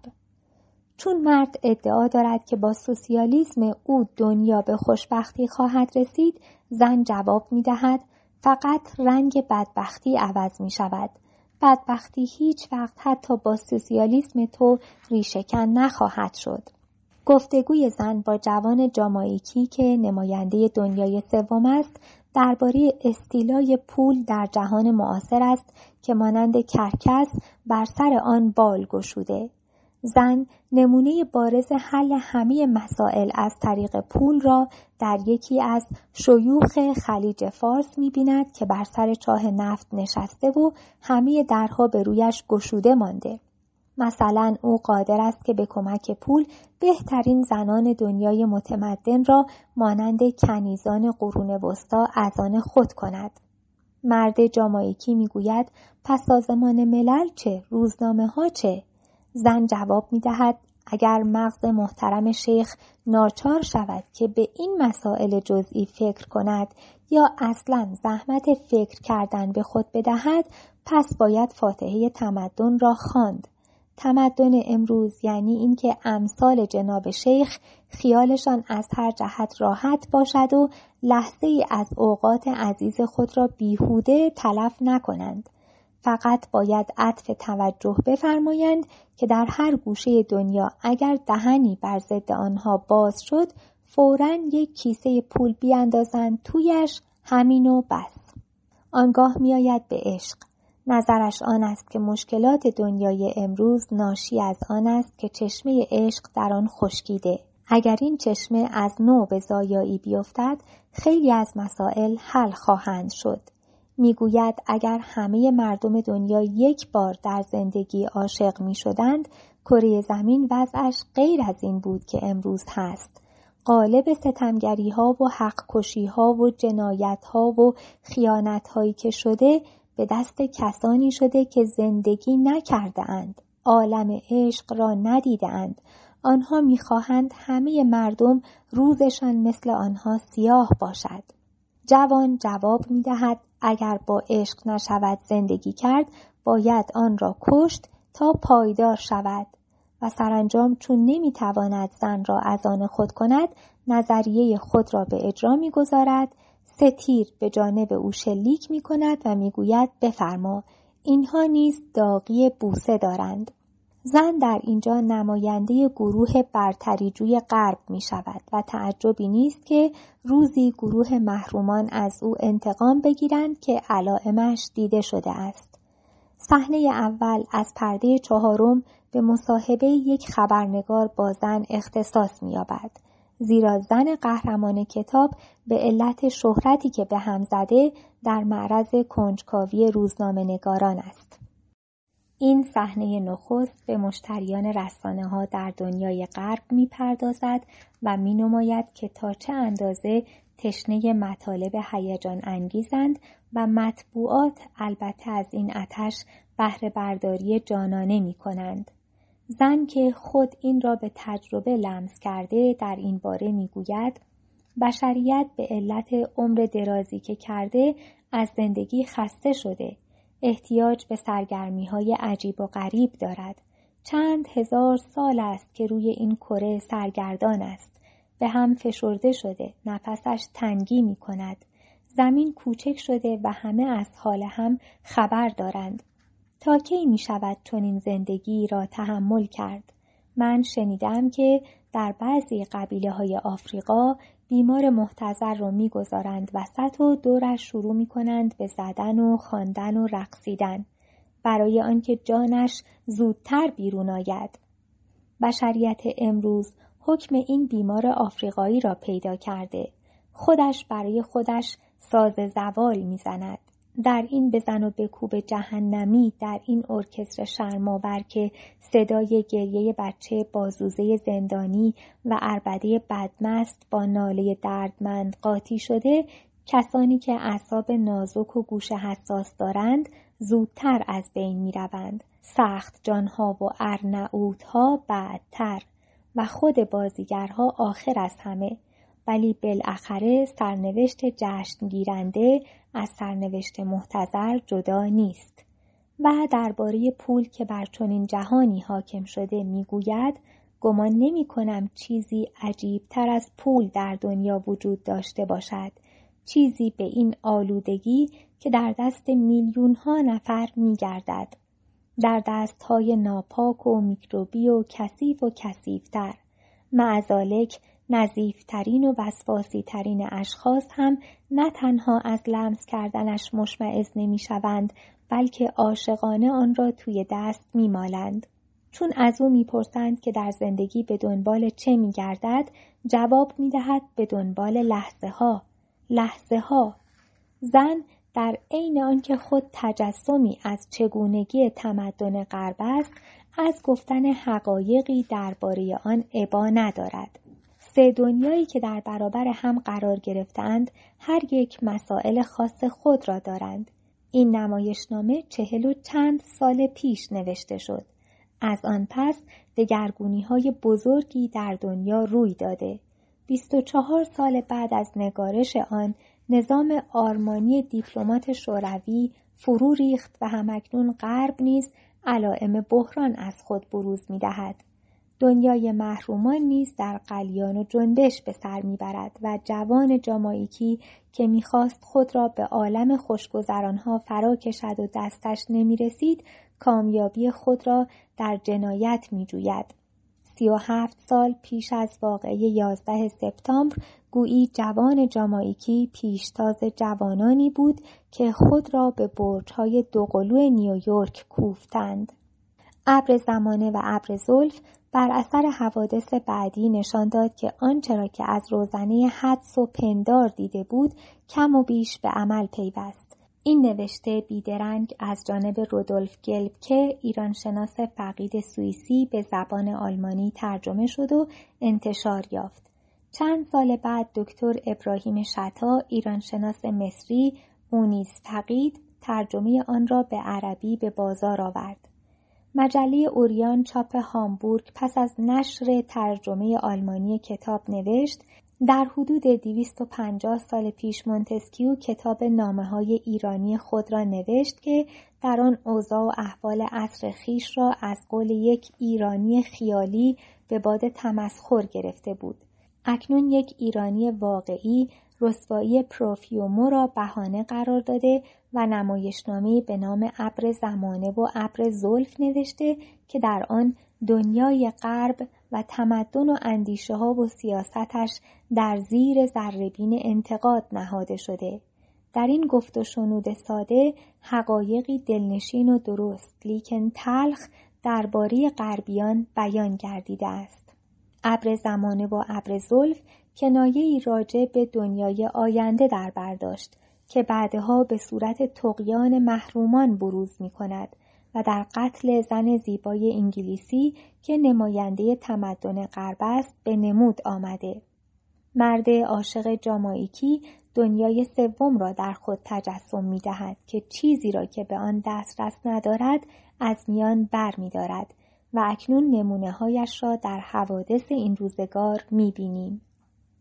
افسانه و افسون افسانه و افسون را در سال 1345 نوشتم و با امضای مستعار میم دیدهور انتشار یافت. مستعار از آن رو که سبکش با سبک نوشته های دیگرم متفاوت بود. ناشر اولش نشر جوانه بود. یک سیاه مشق تفننی در رمان نویسی بود. ترسیم نوعی کاریکاتور از وضع زمان. هیچ یک از شخصیتهایش طبیعی نیستند. به نقاشی کوبیسم شبیهند که حالت درون را در سیماها، حرکات و گفته ها حتی اسمها بازتاب می دهند. نوشتن این داستان برایم تجربه تازه ای بود. جنبه یک سرگرمی داشت. نمی‌دانستم تا کجا جلو می رود و به کجا ختم می شود. گاه هنگام نوشتنش با خود می خندیدم. یک عکس برداری در آینه مقعر از وضع زمان بود. در آن سالها بازار تجددگرایی بانوان بسیار گرم بود. سازمان زنان بروبیا داشت و پیوسته سمینار و جلسه و میزگرد تشکیل می‌داد. کشور چهار اسبه به جانب تجدد میتاخت. زنان تبدیل به آزاد زنان شده بودند و این ادعا بود که از طریق آنان در امر نهضت زن قدمهای بلندی برداشته شود. اینها به جای خود هیچ فرد روشنبینی نمی توانست با اعطای حقوق انسانی به زنان مخالف باشد. ولی حرف بر سر طرز اجراست. حقوق باید فراکشنده باشد نه فروکشنده. و آنچه میگذشت به نظر میآمد که از منش زن ایرانی فاصله می‌گیرد. به طور کلی در جوی که مردها آزاد نبودند چگونه می‌شد انتظار داشت که زنها آزاد باشند؟ در میان جریانهای دیگر دو چیز برجستگی خاصی داشت یکی تناقض و دیگری افراد تناقض یعنی آنکه زن متجدد هم به فال نخود توسل جوید و هم از ادعای روشنفکرانه چیزی کم نیاورد. حکومت نیز تناقض خود را داشت. در عین آنکه اعطای حقوق برابر به آزاد زنان مورد تبلیغ بود شاه در مصاحبه با اوریانا فالاچی جنس زن را نالایق می‌خواند و می‌گفت که حتی یک آشپز خوب بین آنها یافت نمی شود. اما افراد که جزء خصیصه ذاتی ایرانی است در این مورد خاص جلوه بیشتری مییافت تازش به سوی تجدد در همه شعون دیده می‌شد ولی در اینجا از همه جا نمایانتر بود. دلیلش هم روشن بود. پس از قرنها پردنشینی به ناگهان نیروی زنان پیشتاز آزاد شده به جامعه آمده بود و آنان در قدم نهادن به صحنه اجتماعی تازه نفس بودند و میبایست حقش را ادا کنند. اما قضیه این بود که آنان نیز مانند مردانشان نوعا کسانی بودند که با مسائل بازی می کردند. بیشتر خودنمایی در کار بود تا حل مسئله. آنان رفاه، تمکن و تفریح داشتند و دنبال یک چیز اضافه تر هم می گشتند و آن کسب شهرت اجتماعی بود. این باز اشکال چندانی نمی داشت اگر با سبکسری همراه نمی شد. هر چیزی یک روی مقبول دارد و یک روی نامقبول بسته به نیت و روش است. با این حال باید اعتراف کنم که افسانه و افسون برخلاف ظاهر خود محور اصلی خود را مردان داشت نه زنان در آن سالها یعنی زمان نگارش کتاب کابینه نام خود را کابینه روشنفکر نهاده بود و اعضای دولت و اکثر کارگردانان حکومتی آن از تحصیل کرده های خارج بودند که از راه رسیده و شرایطی در خود جمع کرده بودند که بتوانند در قالب اشغال مقام های مهم بگنجند. معدل سن اینان نسبتا جوان بود. رجال سنتی به عقب رانده شده بودند. شاه خودش یک بار گفته بود من آنها را به داخل لگن انداختم و سیفون را کشیدم. البته مسنترها هم تحفه‌ای نبودند ولی به علت گذشت سن و سابقه خانوادگی شاید اندکی بیشتر درباره سرنوشت کشور احتیاط می کردند. کل سرزمین پهناور ایران با آن همه تاریخ آن همه آثار آن همه فرهنگ و فراز و نشیب تنها با یک رشته به مرکز قدرت اتصال میافت وقتی در کشور بزرگی چنین وضعی پیش آمد در یک بزنگاه تاریخی همه راهها به یک انتها ختم می شود یا مملکت دگرگون گردد یا حکومت از پایه فرو ریزد و در مورد ایران هر دو شد. افسانه و افسون در پی آن بود که وضع آن زمان کشور را در قالب کنایه در خود ثبت کند. گرچه کارها به دست مردان بود ولی طرح موضوع به صورت یک کاریکاتور با جمعیت زنان بیشتر سازگاری داشت. به قول مولانا خوشتران باشد که سر دلبران گفته آید در حدیث دیگران. نظام که مانند کوه یخ آهسته آهسته آب می‌شد دوازده سال بعد از زمان نگارش کتاب آبش به صورت سیل توفندهی جاری گردید. من استشمام خود را نوشتم. می‌دیدم که بار کج به منزل نمی رسد و از این رو سرنوشت قهرمان اول کتاب را که به دست شوهر جوانش کشته می شود و به همراه آن ازمهلال جمع آنان فرا می رسد نمادی قرار دادم از سرنوشتی که می توانست در انتظار نظام باشد. ارزش ادبی این کتاب هرچه شناخته شود من آن را بازتاب دهنده منحصر سیمایی از دورانی می‌دیدم که هرچه بود و این را تاریخ در حالت خونسردانه تر قضاوت خواهد کرد. سبکی، هایهو و اشتباه از سراپایش میریخت و به این علت تنها تنز می توانست حق آن را ادا کند. کتاب خیلی چیزها در بطون خود داشت و از این رو مایل نبودم که زیاد حرف دربارهاش زده شود. خوشبختانه از یک توطعه سکوت بی نصیب نماند. موضوع جدیتر از آن بود که بشود آن را شکافت. یک بار اطلاعات بانوان خواست دربارهش با من مصاحبه ای ترتیب دهد که نپذیرفتم. کسانی به طور خصوصی به من گفتند که مواظب خودت باش. با دستگاهی که بالاترین قشر قدرت را در بر می‌گیرد نمی شود شوخی کرد. ولی حکومتیان صلاح در آن دیدند که حرفش را پیش نیاورند. دو سه مقاله دربارش نشر یافت بی آنکه هیچ یک بتون آن را باز کرده باشد. تنها یک مقاله دست روی حاق مطلب گذارده بود و آن هم بینام بود. اما ظرافت موضوع از جانب ایرانشناسان روسیه درک شد.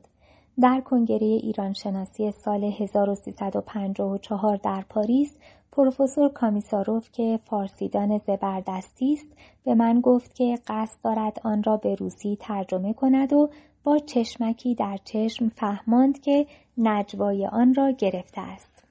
چندی بعد ترجمهش را به پایان برد که در سی هزار نسخه انتشار یافت. به دنبال آن ترجمه لیتوانی و گرجی کتاب نیز صورت گرفت.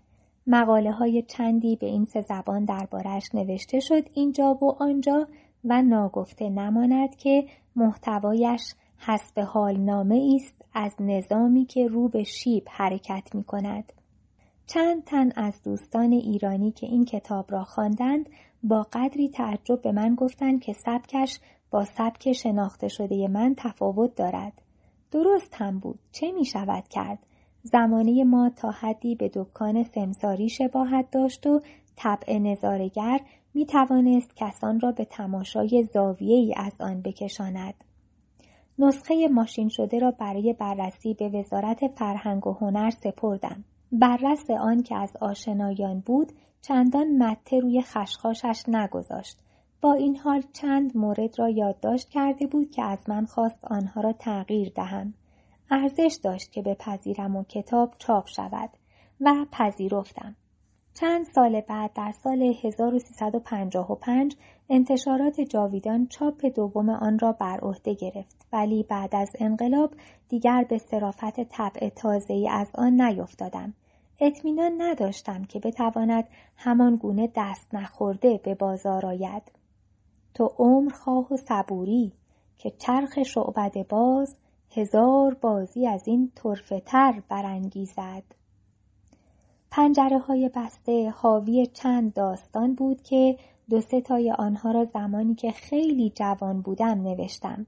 دو سه تای دیگر در زمان دانشجویی در پاریس بر قلم آمده بود همراه با چند قطعه ادبی که در انتشارات توس منتشر شد. من با شاهنامه خیلی زود آشنا شدم. در کلاس سوم یا چهارم ابتدایی داستانی از شاهنامه آورده شده بود و آن مربوط به بازگرداندن کیخسرو به ایران بود به همراه مادرش فرنگیس که به نظر من بسیار دلنشین آمد. ولی تا همین چهار دهی پیش به ارزش واقعی شاهنامه واقف نبودم. آشنایی با ادبیات اروپایی مرا در شناخت این کتاب کمک کرد. مثلا خواندن ایلیاد هومر، شکسپیر، کورنی، راسین. اینها فاصله زمانی و مکانی زیاد با شاهنامه داشتند ولی همگی با آن این وجه مشترک را میافتند که از عمق سرگذشت بشر حرف بزنند. بعد که با شاهنامه آشنایی بیشتر یافتم پی بردم که این کتاب از این حیث از نظایر خود پربارتر است. هیچ بعدی از ابعاد زندگی انسان نیست که در آن انعکاس نیافته باشد. این باز آنقدر مهم نیست که موضوعی بزرگ در جایی مطرح گردد. آنچه مهم است و می‌تواند بینظیر شناخته شود آن است که با بیان خاصی مطرح شود. بیان است که اندیشه را فرا می کشد آن را شریف نافذ و نیرومند جلوه می دهد. اما آثاری چند هستند که بیان را بر پایگاهی دست نیافتنی می نهند. در بعضی از بخش های مصنوی مولوی این حالت دیده می شود. در بعضی از بخش های هومر و شکسپیر و در شاهنامه بسیار زیاد. در این صورت است که وقایع عادی پروبال پیدا می کنند و در عین آنکه زمینی هستند باید سر به بالا نگاه داشت و آنها را دید. این جنبه شاهنامه است که این کتاب را برای من بر فراز همه کتاب ها قرار داده است. نخستین مقاله‌ای که در ارتباط با شاهنامه نوشتم مقایسه ای بود میان داستان سودابه و سیاوش با فدر و هیپولیت در تراژدی راسین. این مقاله در شماره اردیبهشت 1335 مجله سخن چاپ شد و بعد در مجموعه جام جهانبین قرار گرفت. همان سال پروفسور نیکیتین ایرانشناس روسی تبار که مقیم فرانسه بود آن را به فرانسه ترجمه کرد.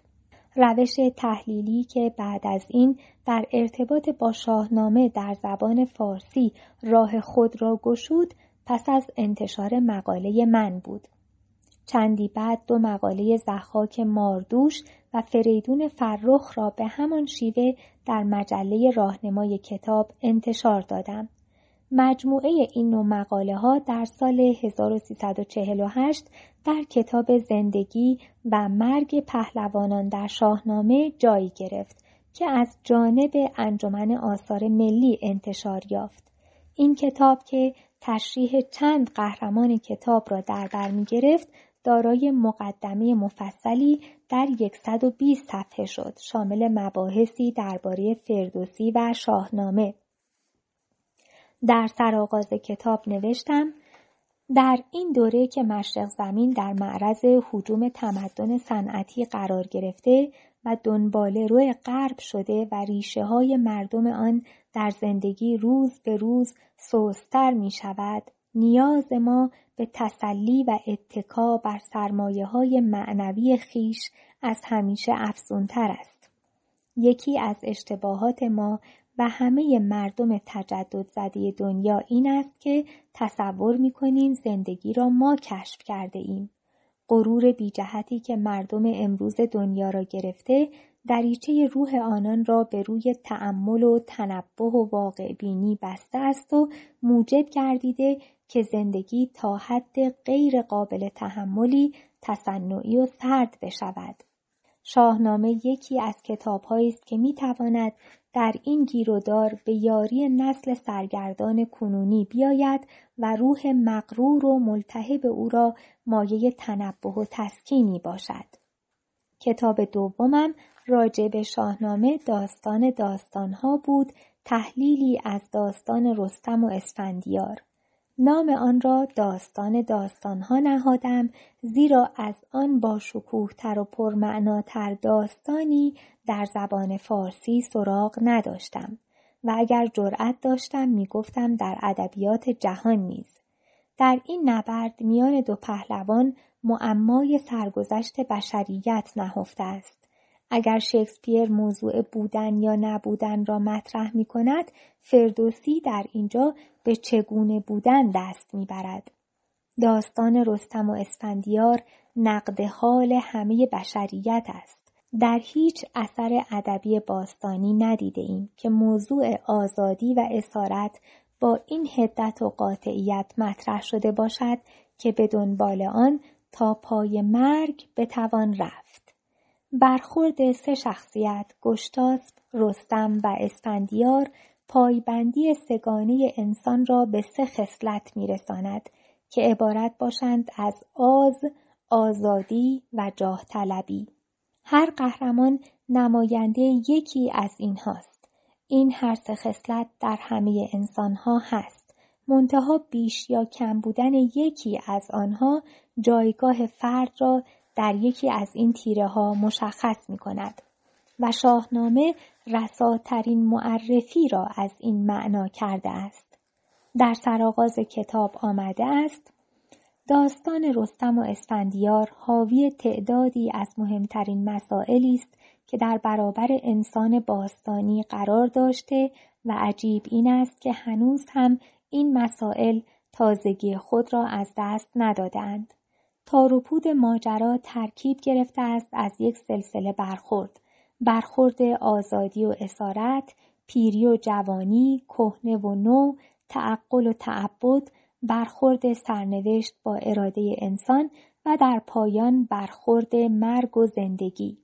در داستان رستم و اسفندیار رستم نماینده مردم شناخته می شود و خلاصه نظرش این است که زندگی را به هر قیمت نباید پذیرفت. رستم از فرمان گشتاسب سرپیچی می کند با این استدلال که از فرمانروای ناموجه و دستورهای نامعقول او نباید اطاعت کرد. ایستادگی در مقابل آز و تعصب چیزی است که در سراسر داستان بر آن تکیه می شود. گشتاسب نماینده آز و اسفندیار نماینده تعصب است.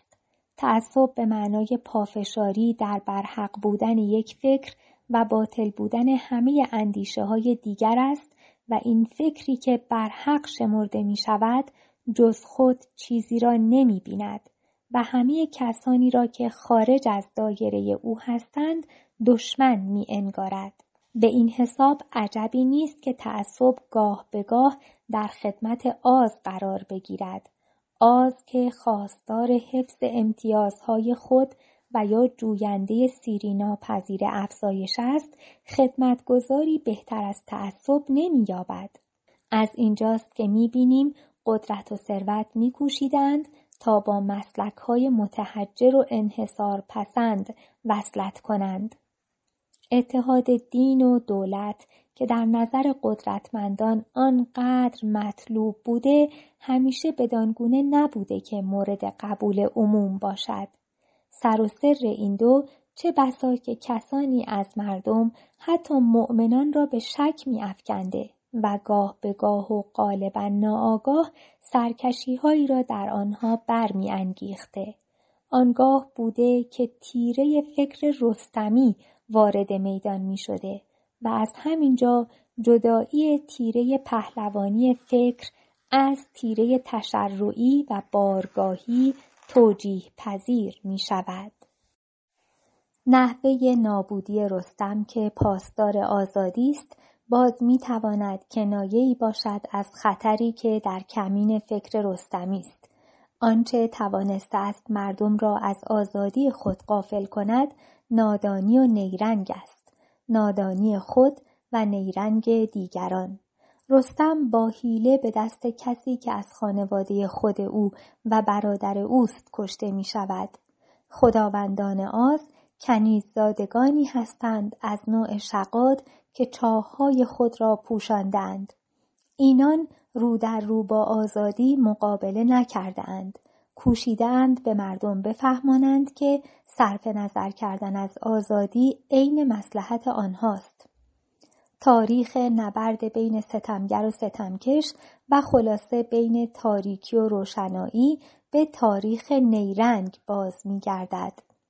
وقتی فردوسی رستم را بزرگترین قهرمان کتاب خود قرار می دهد و همه گذشته یک قوم را بر محور وجود او میچرخاند خوب می‌داند که چه می کند. او در این انتخاب سخنگوی همه غیرتمندان و روشنبینان جهان قرار می گیرد و تکیش بر گوهر پیکار است. و این رستم که همیشه زنده است و عمری نه ششصد ساله بلکه به درازی عمر دنیا دارد فر پهلوانی خود را به هزاران هزار قسمت کرده و هر قسمت را در وجود مبارزی نهاده که خود پهلوان کوچکی است و اگر جهان دلخوشیهایی برای زیستن دارد و هنوز امید آن هست که زیبا و دلبستنی باشد به برکت این فر است. و این پیکار در طلب وسال آزادی صورت می‌گیرد و خود آزادی نیز نه مفهوم هرج و مرج و نه مفهوم نفی همه ارزشها یا نیستگرایی و پوچ پسندی دارد. بزرگترین آفت آزادی سوء استفاده از آزادی است. رستم در روایت ملی دوست و انبازی دارد که از جهتی مکمل و از جهتی عکس اوست و آن سیاوش است. اگر پیکار با بدی را در شاهنامه درختی بگیریم با دو شاخه یک شاخه آن رستمی و دیگری سیاوشی است. سیاوش پاسخگوی نیاز دومی از روح بشر است که شهادت و ایثار باشد. او نیز مانند ایرج بی مقاومتی تن به کشتن می دهد تا به درجه شهادت خالص برسد. شهید ناب کسی است که بی سلاح و بی دفاع با پتیاره بدی روبرو می شود آنقدر به نیروی روحی و حقانیت هدف خود ایمان دارد که کمترین ابراز دفاع یا بیم را بر خود حرام می شمارد تا مبادا از عریکه شهادت به زیر افتد. چون این کسی خیر محض است و جهان خوبی را نه از طریق قهر مانند رستم بلکه از طریق نصار خیش در راه نجات دیگران تسخیر می کند. شهادت در مردم خاصیت پیوند دهنده و بیدار کننده داشته. موجب برانگیختن و برافروخت نگاه داشتن وجدان بشریت بوده است. و این شهید که بیگناه و منزه و ناکام جان خود را نثار کرده است گویی رنج همه انسانها را در خود جای داده.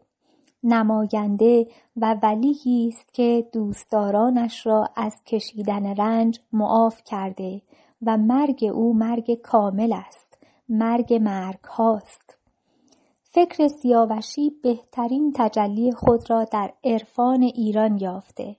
وقتی از همه قدرت‌های روزگار برای ایجاد نظم عادلانه امید برگرفته شد قدرت حکومت، قدرت تشرع، قدرت عامه آنجاست که عرفان قدم به میان می نهد و آن جستن راه توافق با دنیاست از طریق ترک دنیا.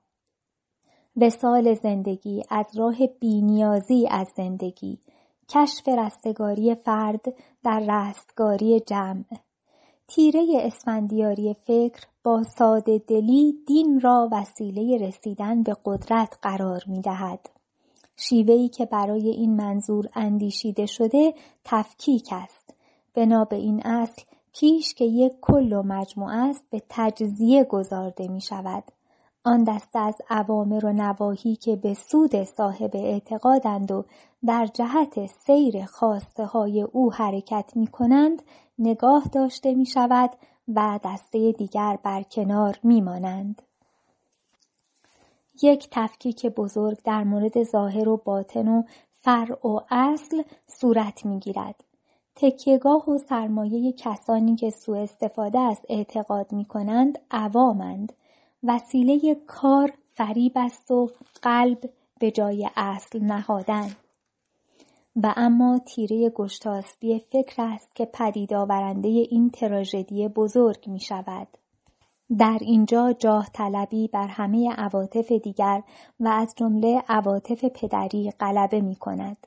گشتاست نماینده تیره فکر بیقلب هاست و اینان کسانی هستند که باید خواست و خواهششان بر کرسی نشانده شود از هر راه و به هر قیمت که شد شده خونهایی که بر سر راه قدرت ریخته شده از خونهای دیگر تاریخ بیشتر و شاید از همه پوچتر و توجیه ناپذیرتر است.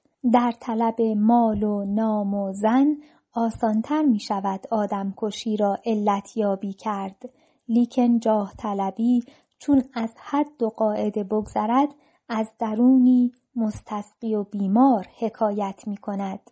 پس از تشریح این سه تیره فکر نوشته با این نتیجه گیری ختم می شود. برای خود من این پندار گاهی به یقین نزدیک می شود که سیر امور و نتیجه کار هرچه باشد انسانیت انسان و رمز وجود او در همین امیدوار بودن و تلاش کردن است و جستجو و پویندگی خود عین یابندگی است سراسر این کتاب پر از کنایه به نظامهایی بود که جاه طلبی بیماروار خود را در زیر پوشش شعارهای مرامی پنهان می‌دارند و سرانجام چون پرده برافتد نه تو مانی و نه من. سه کتاب دیگرم راجع به شاهنامه یکی سرو سایه فکن است که از جانب استاد غلام حسین امیرخانی خوشنویسی شد و با طرزی مجلل به چاپ رسید. دیگری ایران و جهان از نگاه شاهنامه است از انتشارات امیر کبیر و سومی نامه نامور گزیده شاهنامه که ناشر اول آن انتشارات سخن بود و آخرین ناشر نشر قطره.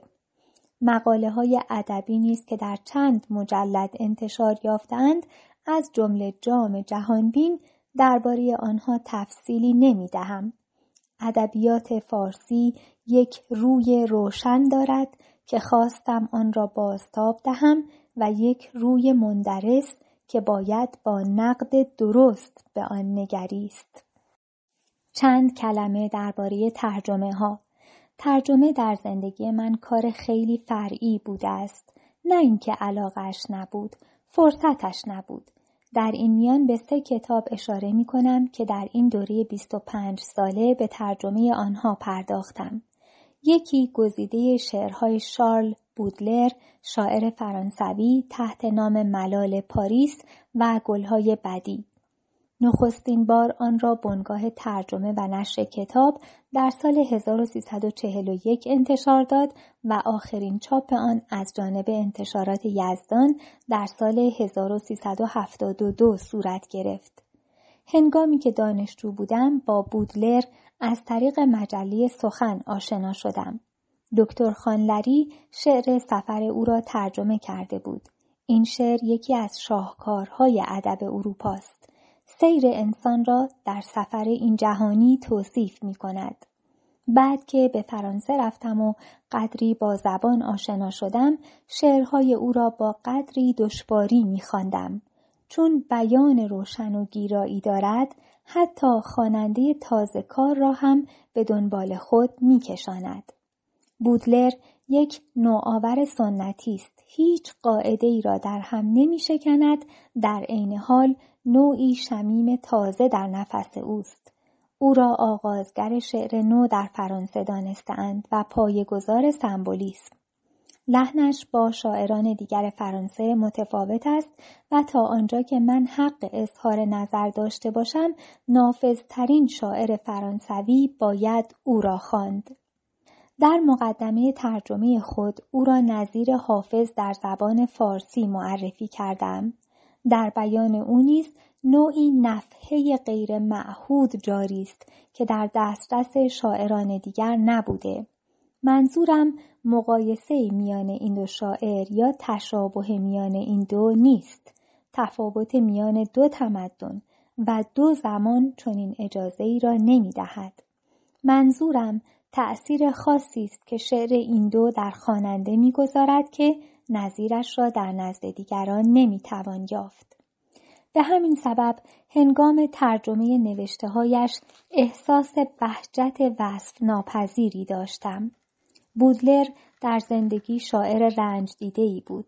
بیش از چهل و شش سال عمر نکرد. در واقع شعرهای او گلهای رنج اویند و چون بشر را ذاتا محکوم به گناه کردن می‌دید آنها را گلهای بدی نام نهاده است. در کنار گزیده شعرها گزیده از قطعات منصور او را نیز ترجمه کردم که آنها نیز مایه شاعرانه دارند. شعر باید به عمق وجود برود مانند قطره‌ای که سنگ را سوراخ می کند. نصر هم اگر این خاصیت را داشته باشد باز می شود شعر.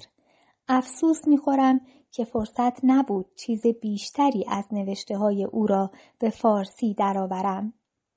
ترجمه دیگر گزیده شعرهای لانگ فلو شاعر آمریکایی بود. هنری لانگفلو 1807 تا 1882 در زندگی خود شهرت زیادی به هم زد. مردم پسندترین شاعر زمان خود بود. بعد از مرگ او این شهرت قدری فروکش کرد. زیرا او گوینده شسته رفته و منسجم است و دوران جدید قدری زبری و سرکشی اندیشه را در شعر بیشتر میپسندد. به هر حال دارای آن مقدار جذابیت بود که از مرزهای کشور خود خارج گردد و به زبانهای مختلف ترجمه شود. از جمله بعضی از قطعه هایش از جانب بودلر که سخنشناس بسیار مشکل پسندی بود به زبان فرانسه درآمد. گزیده ای از شعرهایش را پذیرفتم که ترجمه کنم زیرا بعضی جنبه های مورد پسندم را در او می دیدم.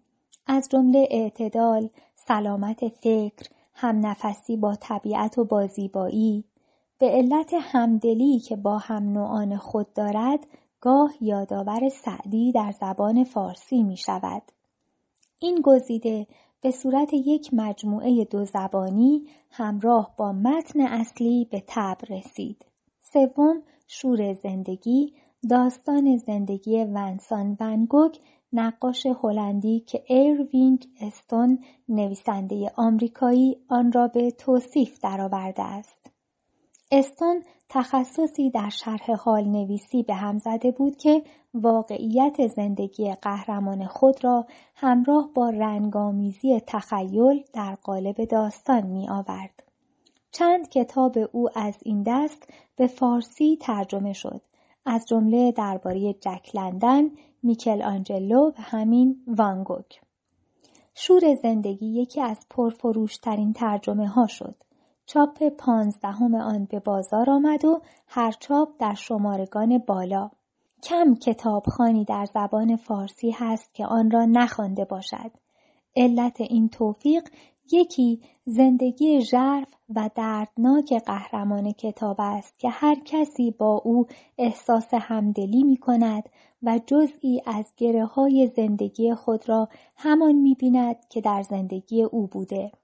دوم قلم بسیار روان و زنده نویسنده کتاب که در این شیوه مهارتی تقریبا کم نظیر به هم زده بود. او در این راه نهایت کوشش و باریک بینی را به خرج می‌داد. برای نوشتن شرح حال هر قهرمان می‌رفته ماها در زادگاه و محل زیست او زندگی می‌کرده. با همه اشیا و امور مکانهایی که او با آنها سر و کار یافته بوده آشنایی دست اول به هم می‌زده. یادداشت برمی داشته و با دقت ریاضیوار آنها را در کنار هم می نهاده و سپس با قلمی رسا آن را به صورت زنده ترسیم می کرده. بدان گونه که شما ضمن خواندن در میان واقعیت و خیال نوسان می کنید یعنی جنبه تخیلی آن از ارزش واقعی بودنش نمیکاهد و واقعی بودنش روی خشک خود را به نمود نمی آورد. ایروینگ استون یک بار به تهران آمد.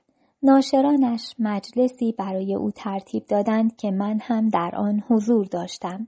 از من تشکر کرد که ترجمه موفقی را از او در زبان فارسی عرضه کرده بودم. آن زمان مشغول تهیه طرح کتابی راجع به هنری شلیمن کاشف شهر تروبا در حصار لیگ ترکیه بود. به همین سبب رفته بود و طی چندین ماه در استانبول مقیم شده بود تا یادداشتهایی از محل بردارد. سالها بعد بر حسب اتفاق در بستون آمریکا بودم که در تابستان 1989 خبر درگذشتش در لس آنجلس در روزنامه ها منتشر شد. مرد بسیار پرکاری بود. یک نویسنده پرتحرک به سبک آمریکایی که داستان مستند می نویسد. یعنی دامنه خیال خود را با واقعیات دنیای بیرون پیوند می دهد و این ناشی از خصیصه کردارگرایی آمریکایی است که هرگز نمی‌خواهد خود را از بهرهیابی عملی جدا کند. خارج از اینها چند ترجمه پراکنده از شعر و نصر داشتم که در مجله ها و کتاب نوشته های بی سرنوشت و یکی دو کتاب دیگر انتشار یافتند. در میان آنها چند قطعه از شکسپیر است با نصر موزون و از چند شاعر فرانسوی و دیگران هم چیزهایی است. کتاب برای جوانان چون مؤسسه انتشارات فرانکلین سلسله جنبان تعدادی از ترجمه ها شد و از جمله دو سه ترجمه از من هم در این ردیف قرار گرفت بد نیست که یادی از آن بکنم. انتشارات فرانکلین شعبه بود از فرانکلین آمریکا که یک مؤسسه فرهنگی بسیار وسیع است. نخست کار خود را بدین گونه آغاز کرد که بعضی از کتابهای آمریکایی را به فارسی ترجمه کند و انتشار دهد. ولی بعد دامنی فعالیت او گسترش یافت و حتی به مشاوره در امر سیاست انجامید. فعالیت فرهنگی فرانکلین را می‌توان گفت که دو روی داشت. یک روی روشنتر که عبارت بود از تدوین یک دایرت المعارف بزرگ که تصدی آن با دکتر مصاحب بود و استاد احمد آرام هم معاونت آن را بر عهده داشت نیز کوشش به تهیه یک لغتنامه جامع فارسی که مدیریت آن بر عهده استاد مجتبا مینوی قرار گرفته بود و دانشمندانی چون دکتر زریاب خویی، دکتر عبدالحسین زرینکوب، دکتر مصطفی مقربی و چند تن دیگر با آن همکاری داشتند. ولی ناتمام ماند. ترجمه بعضی از کتابهای مهم چون تاریخ تمدن ویلدوراند همچنین یک سلسله کتاب در زمینه تاریخ و تمدن و منابع ایران برای جوانان در نظر گرفته شد که سرپرستی آن به من پیشنهاد شد و پذیرفتم. شانزده عنوان انتشار یافت و دیگر ادامه نیافت. اما روی دیگرش ترجمه های ناهماهنگی بود که می‌شد عنوان ترجمه کیلویی بر آنها نهاد. با این حال چون رکود فکری بعد از کودتا صاحب قلمان را در نوعی فروبستگی فرو برده بود بسیاری از کسان ترجیح دادند که خود را با ترجمه مشغول دارند و از این رو به درخواست فرانکلین پاسخ مساعد داده می‌شد. به این حساب ترجمه یک منبع کمک به معاش قرار گرفت و وقتها را هم پر کرد. بازار ترجمه بر سر هم رونق گرفته بود زیرا کسی حرف چندانی از خود برای گفتن نداشت. سالهای بیحوصلگی و فروبستگی بود. در مجله اندیشه و هنر نوشته بودم که ترجمه بیش از حد فکر ایرانی را کاهل می کند. زیرا برای یک ملت زنده همواره باید تعادلی میان تعلیف و ترجمه برقرار باشد. گذشته از این زبان فارسی نیست که به سوی فکر بیگانه کشیده شود برای سلامتش زیانبار خواهد بود. آن روز که روزی مدیر فرانکلین فکر تعلیف کتابی برای نوجوانان را با من در میان نهاد و گفت شما که با ترجمه مخالف بوده اید اکنون سرپرستی این تعلیف ها را بر عهده بگیرید برای نخستین بار یک سلسله تعلیف در زمینه تاریخ و فرهنگ و منابع ایران به زبان ساده بر قلم آمد که می توانست جوانان را در شناخت کشور خود کمک کند. البته پذیرش این پیشنهاد مستلزم سبک سنگین کردن بود ولی سرانجام با خود به این نتیجه رسیدم که بپذیرم. سه شرط کردم. یکی آنکه انتخاب نویسندگان با من باشد. دوم آنکه این کار را در خانه خود انجام دهم و به دفتر فرانکلین کاری نداشته باشم. و سوم آنکه متنهایی را که من تحویل می دهم هیچ تغییر و دستبردی در آنها صورت نگیرد. هر سه پذیرفته شد. وظیفه من این بود که انتخاب معلف کنم. در طرح موضوع و چگونگی مطلب نظارتی داشته باشم و سرانجام کتاب را ویراستاری کنم. یعنی به صورت نهایی درآورم و به ناشر تحویل دهم. حجم هر کتاب را حدود دویست صفحه قرار دادیم و نظر بر این بود که اثر به صورت مستند و زنده با انشایی روان تعلیف گردد. کسانی که برای نگارش این کتاب ها دعوت شدند همگی از صاحب قلمان معتبر زمان بودند از جمله دکتر غلام حسین یوسفی، ابو مسلم خراسانی، کریم کشاورز گیلان و حسن صباه اعتمادزاده بهازین قالی، دکتر دبیر سیاقی جلال الدین خارزمشاه، دکتر ابراهیم باستانی پاریزی یعقوب لیس، دکتر هنرفر اصفهان، دکتر اسماعیل رزوانی مشروطه، احمد اقتداری خلیج فارس، یحیی زکا گوهرها و چند تن دیگر و اکثر آنان با همه گرفتاری به سبب لطفی که به من داشتند آن را پذیرفتند. در فهرست پیشنهادی من چند کتاب دیگر هم بود. از جمله تاریخ تئاتر بهرام بیزایی، ابوریحان بیرونی انوار که متاسفانه دنباله کار گرفته نشد.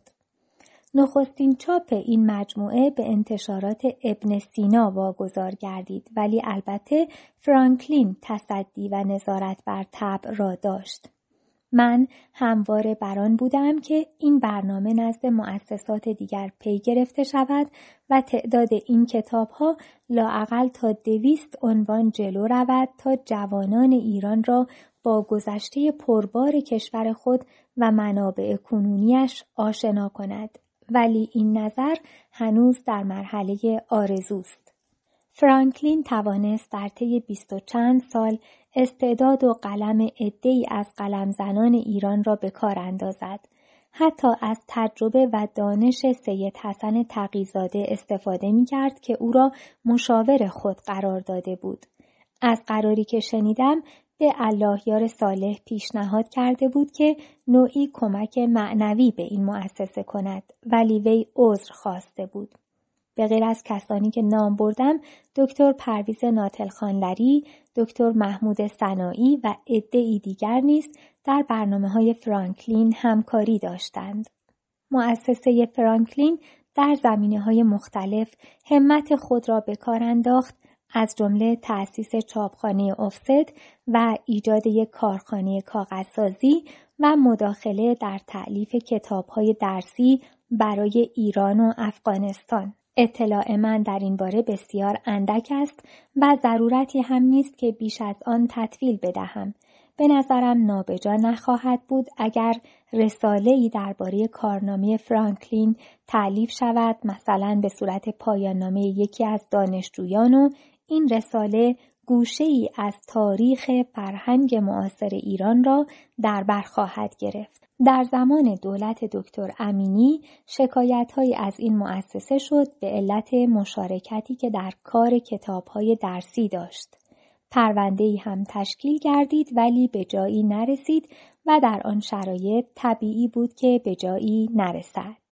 ذکر مناقب حقوق بشر در جهان سوم آخرین کتابی که در دوره شاهی منتشر کردم ذکر مناقب حقوق بشر در جهان سوم بود.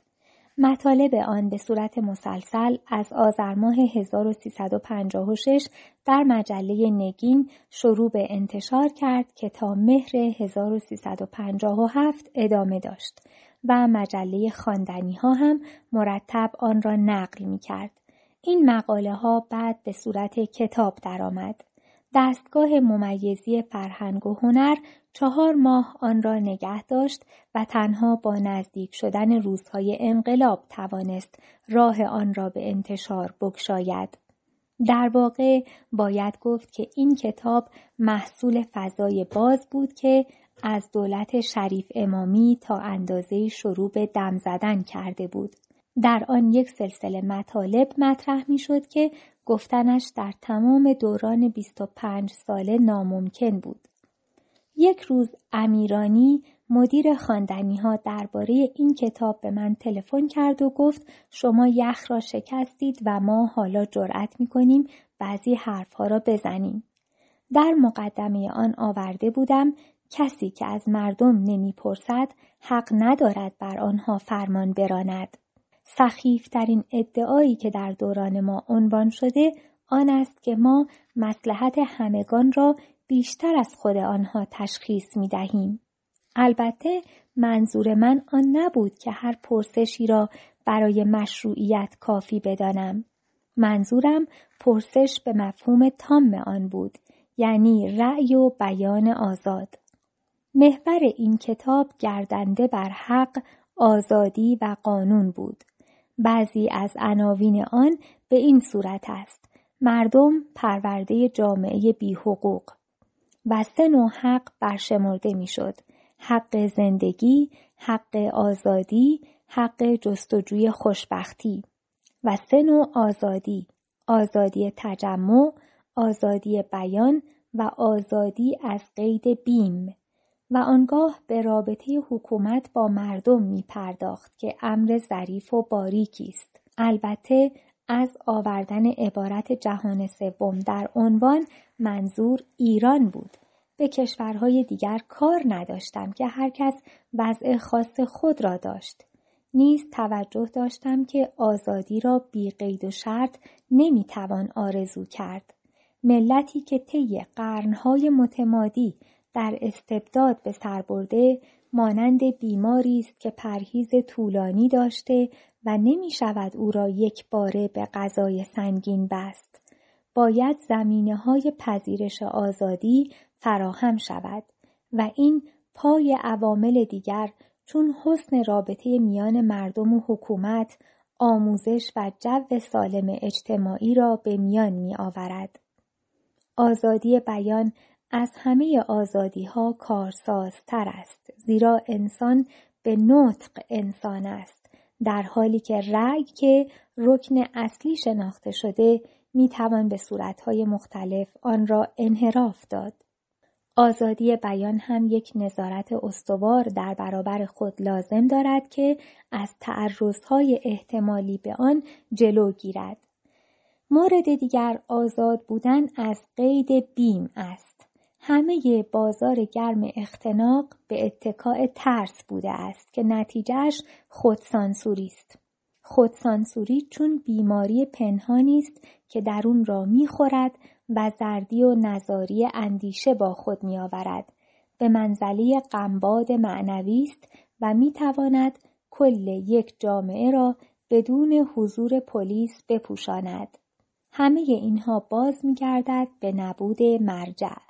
وقتی مرجع رسیدگی اطمینان بخش نبود مردم ناگزیر می شوند که مشکل خود را در خود فرو خورند و آنگاه نخاله ها و تجاوزگرها میدان می بینند که تا هر جا خواستند جلو بروند.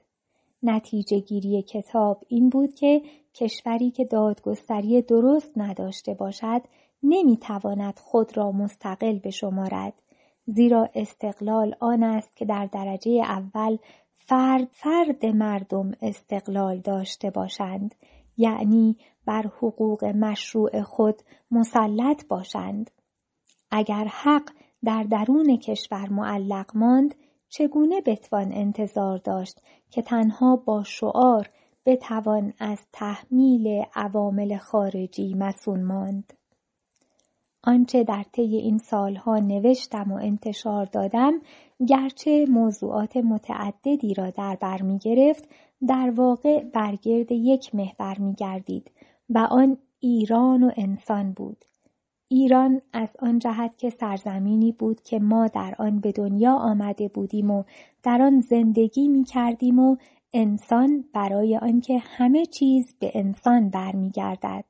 من هرگز آرزو نکردم که در جایی غیر از ایران زندگی کنم.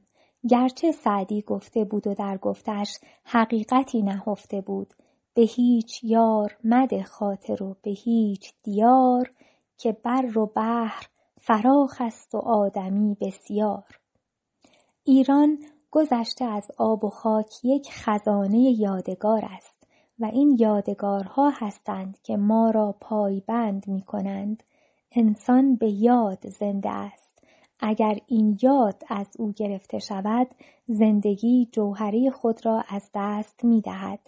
یاد را از شخص بربایید درونش یک دنیای برهوت می شود. کشور نیز زمانی مفهوم وطن به خود می گیرد که خزانه یادها باشد هرچه این یادها غنیتر باشد درجه وطنیت افزونتر. بنابراین ما در کشور سالخوردهای چون ایران گویی بر روی یک خاک جاندار زندگی می کنیم. خاک تپنده که خیام می گفت هر ذره که در خاک زمینی بوده است پیش از من و تو تاج نگینی بوده است گرد از رخ نازنین به آزرم فشان کان هم رخ خوب نازنینی بوده است. و اما انسان من همواره خود را اول انسان دانستم بعد ایرانی. ایرانی بودن پاره ای از وجود است. انسان تمام وجود است. وقتی نگاه بر پهنه جهان و گستری تاریخ می اندازید همه جا انسان را می بینید که با همه جمعیت شش میلیارد گویی یک تن هستند زیرا با ویژگی های مشترک و یک نیاز و یک شادی و یک اندوه زندگی می کنند و این گیتی و گیهان گردنده که بر خود قائم است برای آن قائم است که انسان می اندیشد که قائم است و همه چیز برگرد اندیشه می گردد. هست و ناهست نیز برای آن است که اندیشه بگوید که هست یا نتواند بگوید که هست. بنابراین هرچه می نوشتم چه ارزشی داشت چه نمی داشت در نزد خودم به دنبال این هست بنیادی می گشتم. اگر درباره فردوسی یا مولوی یا حافظ یا هومر یا شکسپیر حرفی می زدم برای آن بود که راز این هست را از آنان بپرسم. اگر به سفر می رفتم برای آن بود که آن را در سفر جستجو کنم چه در شرق و چه در غرب چه در قدیم و چه جدید سایه به سایه او را دنبال می کردم و در طلب آن بودم که بدانم که چه باید کرد که انسان با سرنوشت خود در حال آشتی به سر برد. بیشتر از هر چیز وسواس فرهنگ داشتم و چون در ایران زندگی می کردم آن را در ارتباط با این کشور بیشتر به نظر آوردم. می‌خواستم بدانم که در حکمت قدیم و جدید ایران در دایره کام و ناکامی های تاریخی این ملت چه بشود کرد که راهی به سوی سلامت گشوده شود؟ آنگونه که فراخور حال این مردم فرسوده روزگار باشد. ایرانیان در معرض آزمایش های تاریخی گوناگون قرار داشتند و اکنون در این دنیای متجدد در میان برخورد دو موج در میان کشاکش واپسگرایی و ضرورت نوشوندگی چه می‌توان کرد که از این رهگذر تنگ بشود به بیرون راه یافت؟ فرهنگ در نظر من اصاره چارجویی ها بوده است مانند فانوس دریایی که رهیاب کشتی سرگردانی بشود. همه می‌دانیم که او بی اقتصاد متوازن بی سامان اجتماعی بی روشنبینی و مسئولیت شناسی کارگزاران و از همه مهمتر بی بیداری مردم راه به جایی نمی‌برد. فرهنگ هم خود زاییده این عوامل است و هم از ترکیب آنهاست که این مفرح عجیب به دست می آید و بنیاد همه آن بر دو چیز است آموزش و نیت به مردم چه می آموزیم و کشور را با چه نیت به راه می بریم حرف در این است. این فرض همواره پیش می آید که تا چیزهای دیگر درست نشود فرهنگ درست نمی شود و فرض دیگر تا فرهنگ درست نشود چیزهای دیگر درست نمی شود پس کدام یک مقدمند؟ جواب من این است که این مشروط به آن است که جوهره تاریخی یک ملت که او را تا امروز دوام پذیر کرده چگونه به کار افتد اگر این کارساز شد بقیه چیزها درست می شود. دوام پذیر شدن نه به صورت نیم بند آنگونه که در گذشته بوده بلکه به صورت قاطع بدان گونه که یک کشور هفتاد میلیونی با پنجاه میلیون جوان بتواند بر سر پا بماند. بخش سوم بعضی از کسانی را که در زندگی شناختم. ناصر خسرو می‌گوید آن روزگار چون شد و آن دوستان کجا؟ دیدارشان حرام شد و یادشان حلال. در طی زندگی به افراد گوناگونی برخورد کردم. در میان آنان همه نوع انسانی بوده است. ولی روش من این نیست که از کسی بدگویی کنم. بنابراین ذکر کسانی را که به آنان اعتقاد نداشتم به سکوت میگذرانم فقط از کسانی نام می‌برم که ارزش یاد کردن داشتند. همه آنان روی در نقاب خاک کشیدند. از زندگان حرفی به میان نمی آورم. اما چند تنی در ضمن کتاب به مناسبتی از آنان ذکری رفته است. تلخترین طعم زندگی آن است که چون نگاه به پشت سر می کنیم می که خیلی عظیمی از کسانی را که شناخته ایم رفتند و همان گونه کاروان در راه است. رفتند یکان یکان فراز آمدگان. الله یار صالح. الله یار صالح از میان رجال سیاسی دوره پهلوی ها از همه پاکیزه ترزی است. کالج آمریکایی را تمام کرده بود و انگلیسی می‌دانست. به دعوت داور وارد دادگستری شد و چندی در دادگستری جدید کار کرده بود. بعد از شهریور بیست در فاصله میان بیست و سی و دو چندین بار به وزارت رسید و آخرین دستش سفارت ایران در واشنگتن در حکومت مصدق بود. نخستین خاطره که از او دارم از شبانه روزی البرز است. در سال 1324 دکتر مجتهدی رئیس دبیرستان گاه به گاه یکی از مردان سیاسی یا فرهنگی را برای شام به شبانه روزی دعوت می کرد که دانش آموزان با آنها آشنا شوند. یکی از این شبها اللهیار صالح مهمان شد. رسم این بود که بعد از شام در سالن اجتماعات چند تنی جمع می شدند و شخص مهمان و یکی از دانش آموزان صحبتی می کردند. آقای صالح از خاطرات گذشته خود در البرز گفت و از سفری که برای تدوین منشور سازمان ملل به همراه هیئت ایرانی به سانفرانسیسکو رفته بود. دانش آموزی که می بایست آن شب صحبت کند من بودم.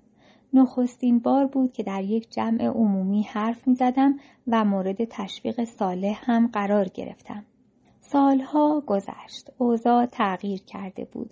بعد از کودتای 28 مرداد صالح از مقام سفارت در آمریکا استعفا کرده و به ایران بازگشته بود. بیکار و خانه نشین بود. چون خانهاش در خیابان فخر رازی نه چندان دور از دانشگاه تهران بود گاهی به کتابخانه دانشکده حقوق سر می‌زد که کتابی را نگاه کند یک روز که بر حسب اتفاق من هم آنجا بودم به او برخوردم و این مقدمه یک آشنایی شد. این آشنایی زمانی محکم گشت که من مقاله فیروزی شکست خوردگان را در یقما منتشر کردم. صالح مفهوم آن را ناظر به گروه ملیون گرفت. یک روز که به دفتر یقما آمده بود و من هم آنجا بودم خیلی از آن تعریف کرد.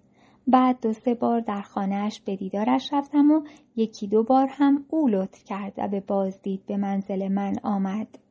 بعد مراوده ادامه یافت و من هر چند گاه یک بار به دیدارش می رفتم که گاه دو به دو بودیم و گاه کسان دیگر هم بودند. یک بار که سازمان امنیت مرا احضار کرده بود یکی از پرسش هایی که کردند این بود که چرا به خانه صالح می روم. در عین حال تیمسار مقدم مدیر کل سازمان گفت ما برای ایشان احترام داریم. آقای صالح به من لطف پدرانه داشتند و شاهد عقد ما با شیرین بیانی او قرار گرفت. گرچه چند برادر بودند او راه دیگری متفاوت با برادران در پیش گرفت.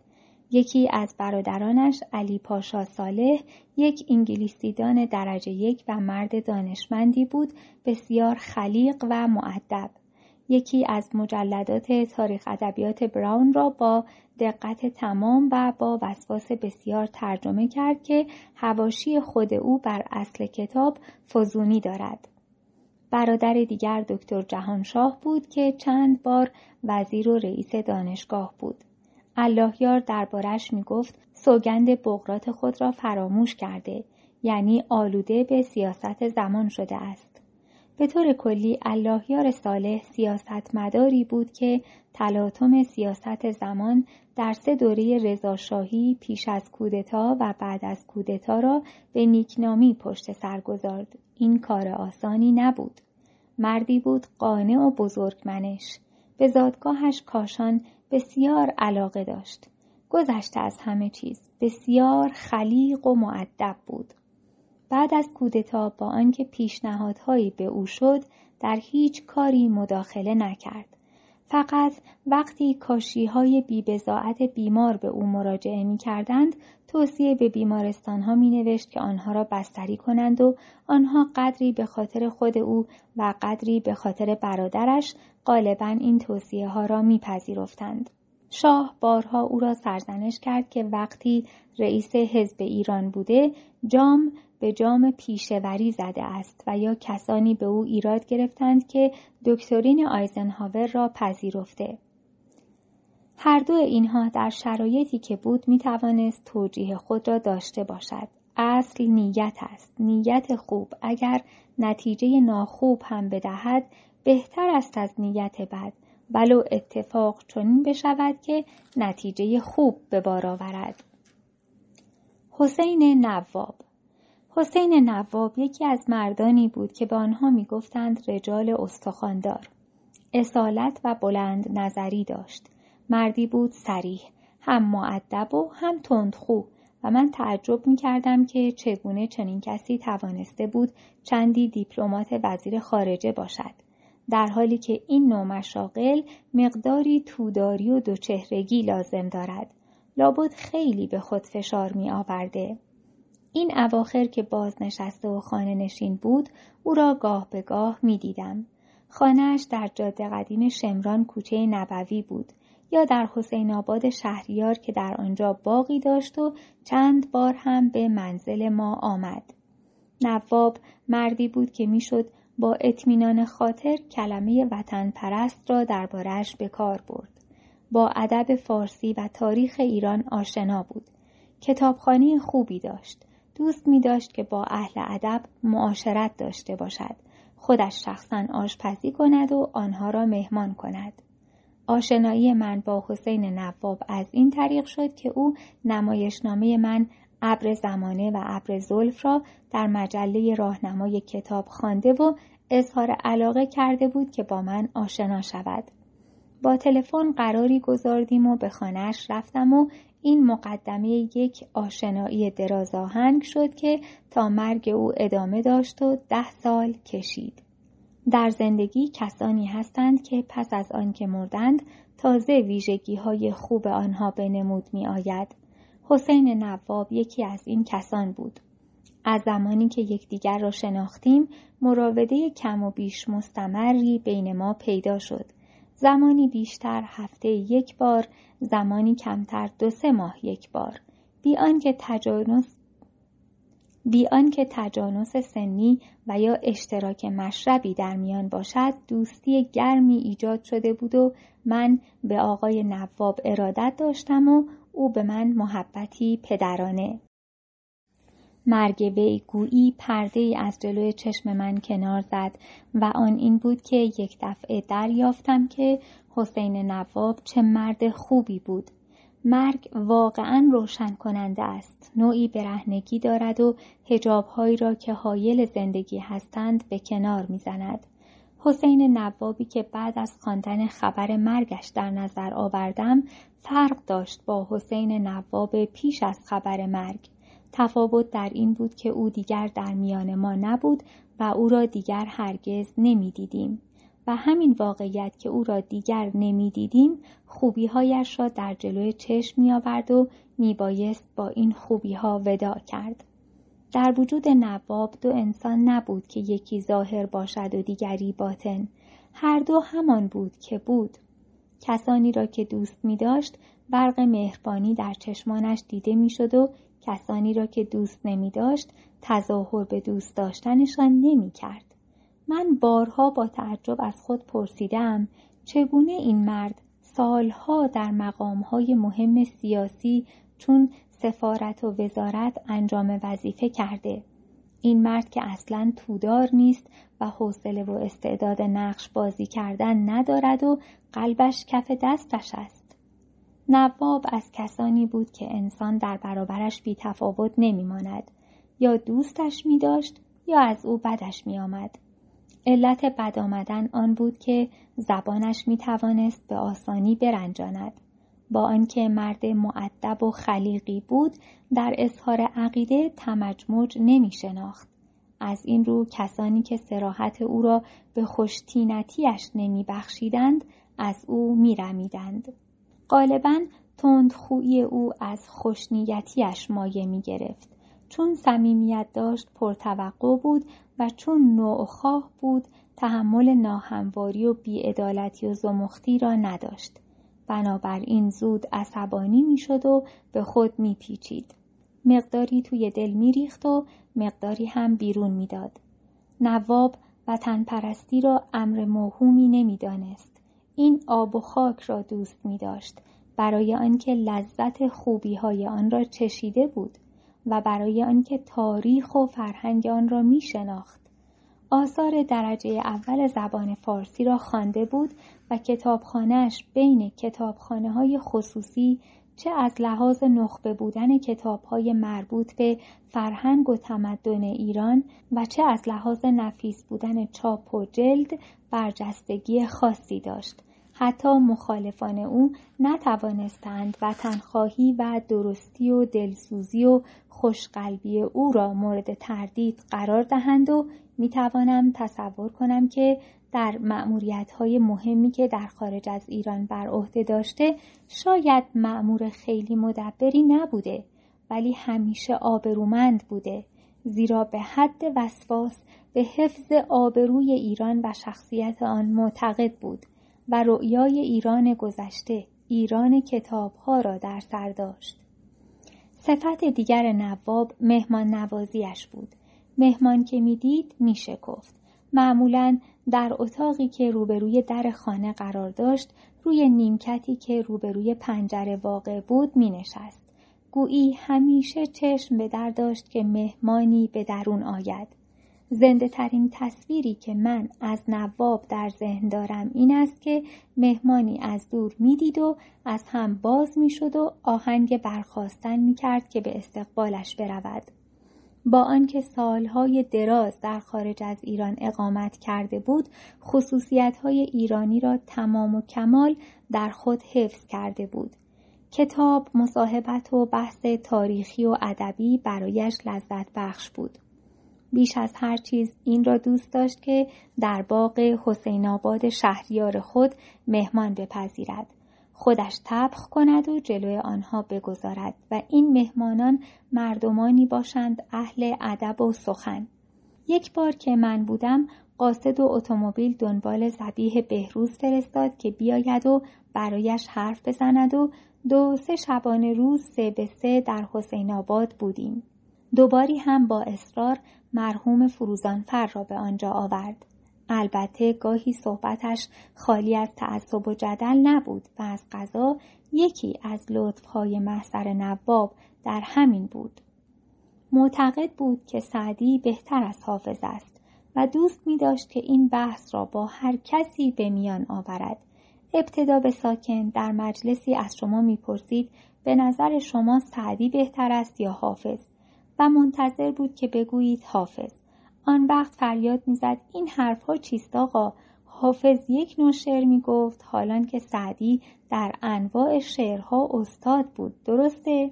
و با این درسته که تکیه کلامش بود شما را مجاب شده می گرفت. از استادان گذشته خود با احترام بسیار یاد می کرد. در نظرش مرد علم و استاد نمونه میرزا علی محمد حکمی استاد مدرسه علوم سیاسی او بود.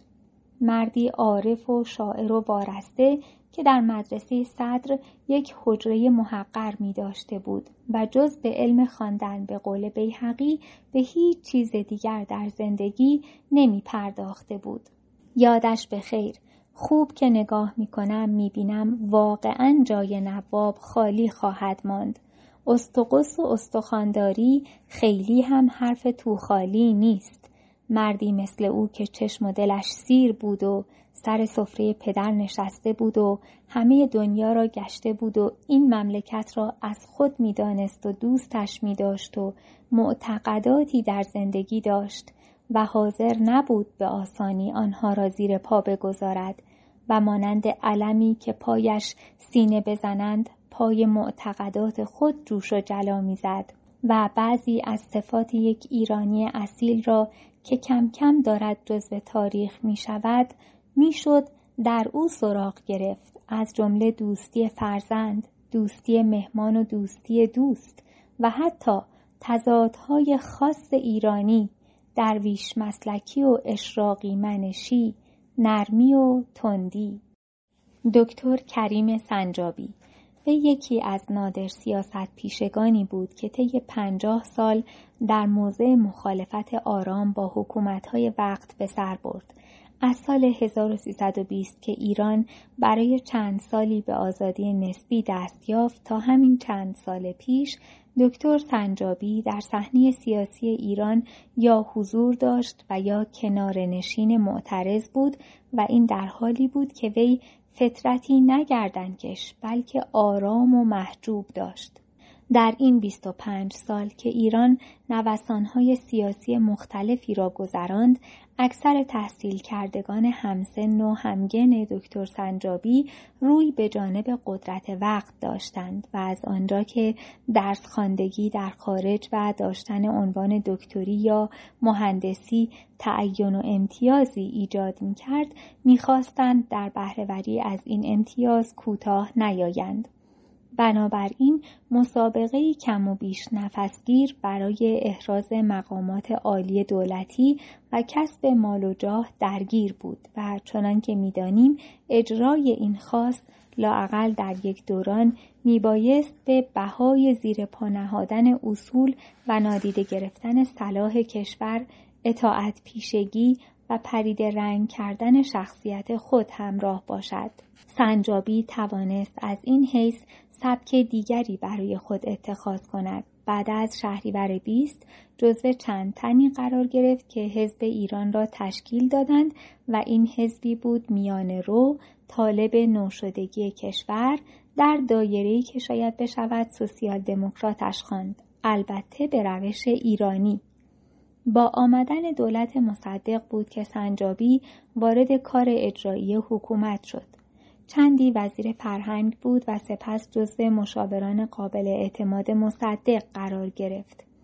پس از کودتای 28 مرداد طبیعتا دیگر کسی چون سنجابی نمی توانست همکاری با حکومت داشته باشد و به همان عزلت و استادی دانشگاه اکتفا نمود و با اعلام انقلاب شاه و مردم که پیش از آن جبهه ملی جنب و جوش تازه‌ای آغاز کرده بود ای از سران آن به زندان افتادند که سنجابی نیز در میان آنان بود. از اواخر سال 1356 بادهای مساعدی در ایران به وزیدن آمد و چنین احساس شد که آفتاب عمر نظام گذشته بر لب بام قرار گرفته است. از این رو جنبشی در روانهای کرخت شده پدید آمد و گروه ها سر برآوردند و از جمله جبهه ملی بر آن شد تا تجدید حیاتی کند. این شروعی برای بازگشت کسانی از جمله سنجابی به صحنه سیاست بود. گرچه جبهه ملی دیگر هرگز نتوانست یک وزنه فراگیر شود. خواستهای بیدار شده مردم پس از یک دوران 25 ساله فشارآور و توقع پرور پررنگتر از آن بود که جبهه ملی معتدل مزاج بتواند به آن جوابگو گردد. از این رو بهار آن چندان نپایید. با پیروزی انقلاب و تشکیل دولت موقت سنجابی به عنوان وزیر امور خارجه به مشارکت در دولت دعوت شد. کل جبهه ملی در کابینه همین یک نماینده را داشت و این یکی هم در ترکیب دولت به منزله فرنگی توی تعذیه بود. نه اقتداری در وزارتخانه خود داشت و نه در دولت پایگاه محکمی. سرانجام چهل روز نکشید که مجبور به استعفا شد. سنجابی البته یک رجل سیاسی با تکاپویی نبود ولی معقول زندگی کرد. در دوره هایی که لغزیدن، بدنام شدن، تسلیم هوس شدن روش رایجی بود لکهی به او نچسبید. باید انصاف داد و هر کسی را با ضعفها و قوتهایش نگریست. او بیش از آنچه کرد از دستش بر نمی آمد و هرچه کرد به تشخیص خود نیت خیرخواهانه داشت. ایران در چند دهه‌ای که گذشت بوته آزمایش بسیار حساسی بوده است. صحنه سیاسی در آن چون رودخانه خشکی بوده با دو کرانه. گروهی آن سو بودند که با حکومت وقت دمسازی داشتند و جزو خودیها حساب می شدند در سوی دیگر مخلوطی از غیر خودیها کنار روها مطرودان یا معترضان. معترضان یا کنار جویان همه یکسان و از یک فلز نبودند. ولی کسانی که درها به رویشان باز بود و قدم پیش ننهادند و سر فرود نیاوردند نباید حق کف نفس آنان ناشناخته بماند. اکنون که ورق زندگی دکتر سنجابی بسته شده قضاوتی که تاریخ معاصر درباره او لازم است بکند باید با توجه به جمیع جوانب باشد. انتقادهایی متوجه سنجابی بوده. ولی در کشور ما که در آن فقر رجال مردمی همواره مطرح بوده موضوع نیت بسیار مهم است وگرنه چه کسی است که اشتباه نکند؟ من در سالهای 25 تا 28 دانشجوی دانشکده حقوق دانشگاه تهران بودم و در آن زمان دکتر سنجابی استاد حقوق اداری بود. درسش خشک و کم جاذبه بود و از این رو کلاسش رونقی نداشت. من نیز بیش از یکی دو بار به کلاسش نرفتم. یک جزوه صد صفحه‌ای داشت که آن را خواندم و نمره متوسطی گرفتم. یادم است که در سرسرای دانشکده حقوق به او برخوردیم. مرد خوش سیمایی بود که سنگین و آرام راه می‌رفت. آن سالها بازار سیاست گرم بود و او بیشتر حواسش در حزب ایران بود تا در دانشکده حقوق. این مقدار ارتباط منجر به آشنایی بیشتر نشد و سالها گذشت. سالهای بعد از 28 مرداد دوران پراکندگی بود و هر کسی سر در گریبان خود داشت. از سال 56 آفتاب پریدرنگ فضای باز سیاسی قدری خود را نشان داد و رفت و آمدهایی شروع شد. من در آن زمان سلسله مقاله های ذکر مناقب حقوق بشر در جهان سوم را در مجله نگین انتشار می دادم و خواندنی ها هم آنها را نقل می کرد. دکتر سنجابی آنها را خوانده و اظهار علاقه کرده بود که مرا ببیند. قراری گذاردیم و به اتفاق یکی از آشنایان به خانه او در کوچه منظری شمال نیاوران رفتیم. ساعتی نشستیم و خیلی مهربانی کرد. طبیعتا حرف بر سر اوضاع و احوال روز بود. جبهه ملی فعالیت غیررسمی خود را از سر گرفته و مهندس بازرگان جمعیت دفاع از حقوق بشر را تشکیل داده بود. من البته عضو هیچ گروهی نبودم ولی قضایا را دنبال می کردم. طی ماههای اوایل پنجاه و هفت نیز دو سه بار سنجابی را دیدم. در آذر پنجاه و هفت که گرماگرم جوشش ایران بود دیداری در پاریس داشتیم. دکتر سنجابی برای شرکت در کنگره سوسیالیستها در کانادا به پاریس آمده و بنا به عللی از رفتن منصرف شده بود. در بازگشت به ایران دیگر جریان کارها خیلی سرعت گرفت. دکتر سنجابی چندی به زندان افتاد. پس از خروج از زندان ساعتهای فشردهی برای ملاقات داشت. همیشه خانه کوچه منظریه پر از رفت و آمد بود. تلفن لاینقطع زنگ می‌زد و نظام شاهی که فرو ریخت و سنجابی در دولت بازرگان به وزارت امور خارجه رفت دو بار در دفترش او را دیدم.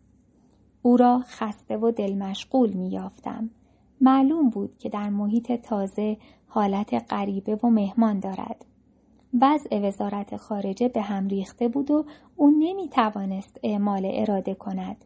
به غیر از سلامتیان که او را معاون خود کرده بود گمان می کنم که هیچ انتصاب دیگری به دلخواه شخص او انجام نشد. آنجا نیز مانند جاهای دیگر مجالی برای عرض اندام چند تن از کسانی که بازرگان آنها را میوه چین می‌خواند پیش نیام. در بازگشت به ایران دیگر جریان کارها خیلی سرعت گرفت. دکتر سنجابی چندی به زندان افتاد. پس از خروج از زندان ساعتهای فشردهی برای ملاقات داشت. همیشه خانه کوچه منظریه پر از رفت و آمد بود. تلفن لاینقطع زنگ می‌زد. نظام شاهی که فرو ریخت و سنجابی در دولت بازرگان به وزارت امور خارجه رفت دو بار در دفترش او را دیدم. او را خسته و دل مشغول می یافتم. معلوم بود که در محیط تازه حالت غریبه و مهمان دارد. وضع وزارت خارجه به هم ریخته بود و او نمی توانست اعمال اراده کند. به غیر از سلامتیان که او را معاون خود کرده بود گمان می کنم که هیچ انتصاب دیگری به دلخواه شخص او انجام نشد. آنجا نیز مانند جاهای دیگر مجالی برای عرض اندام چند تن از کسانی که بازرگان آنها را میوه چین می‌خواند پیش آمده بود. بر سر هم دوران وزارت خارجه او یکی از دورانهای ناموفق زندگیش بود. این وزارت بسیار حساس با دگرگونی که در کشور پدید آمده بود نیاز به نظم و تشکیلات تازه‌ای داشت ولی اوضاع و احوال چنین مجالی نه به او و نه به هر کس دیگری که جای او بود می‌داد. یک بار دیگر از سر لطف به من پیشنهاد کرد که به عنوان نماینده ایران به یونسکو بروم ولی من که هرگز در خط مقدم اجرایی نبودم هرچند این یکی فرهنگی بود علاقه نشان ندادم و او هم پیش از آن که به صورت یک وزیر اختیاردار درآید استعفا کرد و رفت پس از آن دو بار دیگر فرصت دیدار وی دست داد یک بار در باغ شاه دکتر آذر طی آن زیافت بهاری بهار پنجاه و هشت که هر ساله دکتر آذر آن را برپا می کرد و آن سال دکتر شایگان هم در آن شرکت داشت. بار دیگر در خانه خودش که خود را کاندیدای نمایندگی کرمانشاه کرده بود. من قدری تعجب کردم و به او گفتم که احتمال به نتیجه رسیدن آن خیلی کم است. زمان زیادی نگذشت که شنیدیم سنجابی کشور را ترک کرده و نه از تاک نشان ماند و نه از تاک نشان اکنون چون نگاه را به دور باز میگردانم دوره دانشجویی دانشکده حقوق را به نظر میآورم و حوادثی که طی این پنجاه سال بر این کشور گذشته است. آنگاه می‌بینم که به قول خیام رفتند یکان یکان فراز آمدگان. استادانی که اکثرا جزو رجال کشور محسوب می شدند سیاست ورزان بعضی پرید رنگ چند تنی خوشنام بعضی پر آب و رنگتر اکنون هیچ یک از آنان بر جای نیستند. آنچه بر جای مانده کارنامه عمر است. ورقی به دست باد دگرگونی ها و در حق دولت مردانی که ارزش به یاد ماندن داشتند تنها مردمند که باید بگویند این کارنامه چه رنگی دارد. سیاه سفید یا خاکستری. پس از نوسانهای زیاد مردم داور نهایی خواهند بود دیرتر یا زودتر مهندس مهدی بازرگان مهندس مهدی بازرگان استاد دانشگاه یکی از تأثیرگذارترین افراد این کشور طی پنجاه سال اخیر بود و مکتب فکری و سیاسیش بر جریان سیاسی و اجتماعی نیم قرن گذشته سایه افکن شد. بازرگان که جزو نخستین محصلین ایران برای تحصیل به خارج اعزام شده بود در فرانسه با جدیدترین نظریه های علمی آشنا گشت و تحصیل پیشرفتهای در زمینه مهندسی کرد. ولی برخلاف بسیاری از همگنانش آشنایی با دانش جدید و محیط اروپا مانع نشد که وی به اعتقاد عمیق خود به شرایع دینی و عوامر و نواحی آن پایبندی نداشته باشد.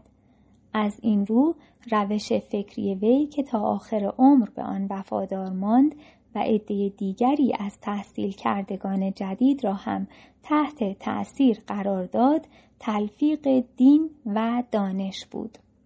بی تردید تجددخواهی خام و حاد دوران رضاشاهی و دوره بعد از آن به ای بود که دانش آموختگانی چون بازرگان را که پیریزی مذهبی محکمی داشتند به واکنش برمیانگیخت. بازرگان که از شهریور بیست به بعد اندیشه و مکتب خود را در خدمت سیاست نهاد هیچگاه از پافشاری بر سر آن باز نایستاد بدین گونه می توان گفت که طی پنجاه سال اخیر تمام گروه بندی هایی که در ایران رنگ مذهبی داشتند به نحوی از شعاع نفوذ او برکنار نماندند. فکر او این بود که شرایع دین و موازین علمی نه تنها یکی با دیگری مباینت ندارد بلکه پیوند این دو در همه شعون زندگی می‌تواند کارساز باشد. نظریه بازرگان نخست در کانون اسلام به صورت چند سخنرانی عرضه شد که بعد تشکیل کتابی به نام متحرات در اسلام را داد و این کتاب در آن زمان که اوج تبلیغ روشنفکرانه بود در یکی دو نشریه با برخورد تنظامیز روبرو گشت. من در آن تاریخ 1324 شاگرد دبیرستان بودم و نخستین بار از طریق شنیدن نام همین کتاب با نام بازرگان آشنا شدم. به طور کلی زندگی سیاسی مهندس بازرگان را می توان به سه دوره تقسیم کرد. از شهریور 20 تا بهمن 57. دوران پرتب و تابی که طی آن وی در تبلیغ نظر سیاسی خود و در معارضه با حکومت شاه به سر می برد. همراه با جریان ملی شدن نفت و آمدن مصدق به این نهضت پیوست و در امر خلعیت نقش مهمی ایفا کرد و از آن پس دیگر هرگز از وفاداری به نام و راه مصدق باز نماند. پس از کودتای 28 مرداد نهضت آزادی را پی افکند که شاخه مذهبی جدا شده از جبهه ملی بود. این شاخه در مبارزه با حکومت کودتا فعالترین شاخه ها شناخته شد و برای رهبران خود که در رأس آنها بازرگان بود یک دوره خانه نشینی و زندان پیش آورد. در سال 56 که فضای باز سیاسی شروع به دم زدن کرد انجمن دفاع از حقوق بشر ایران به ریاست بازرگان تشکیل شد و به طور کلی در این سال نقش وی در آماده کردن کشور برای انقلاب بسیار نمایان بود. تشکیل دولت موقت با انقلاب بهمن مهندس بازرگان تنها کسی بود که پس از سقوط نظام شاهی برای تشکیل دولت واجد شرایط شناخته شد و اگر او نبود به دشواری می‌توان تصور کرد که در آن اوضاع و احوال کس دیگری با خصوصیات قابل قبول برای این منظور به دست آمدنی می‌شد. خود او گویا گفته بود که پس از سقوط شاه به خانه رفته جرعه آب نوشیده و این بیت را خوانده بود. دمی آب خوردن پس از بدسگال به از عمر هفتاد و هشتاد سال. پس از دریافت فرمان نخست وزیری آن را ترین شغل و وظیفه و در عین حال بزرگترین افتخار و دشوارترین وظیفه و کار در طول تاریخ هفتاد و دو ساله مشروطیت ایران خواند و در سخنرانی که به همین مناسبت در دانشگاه تهران ایراد کرد دولت خود را به فولکس واگن تشبیه نمود نه تراکتور.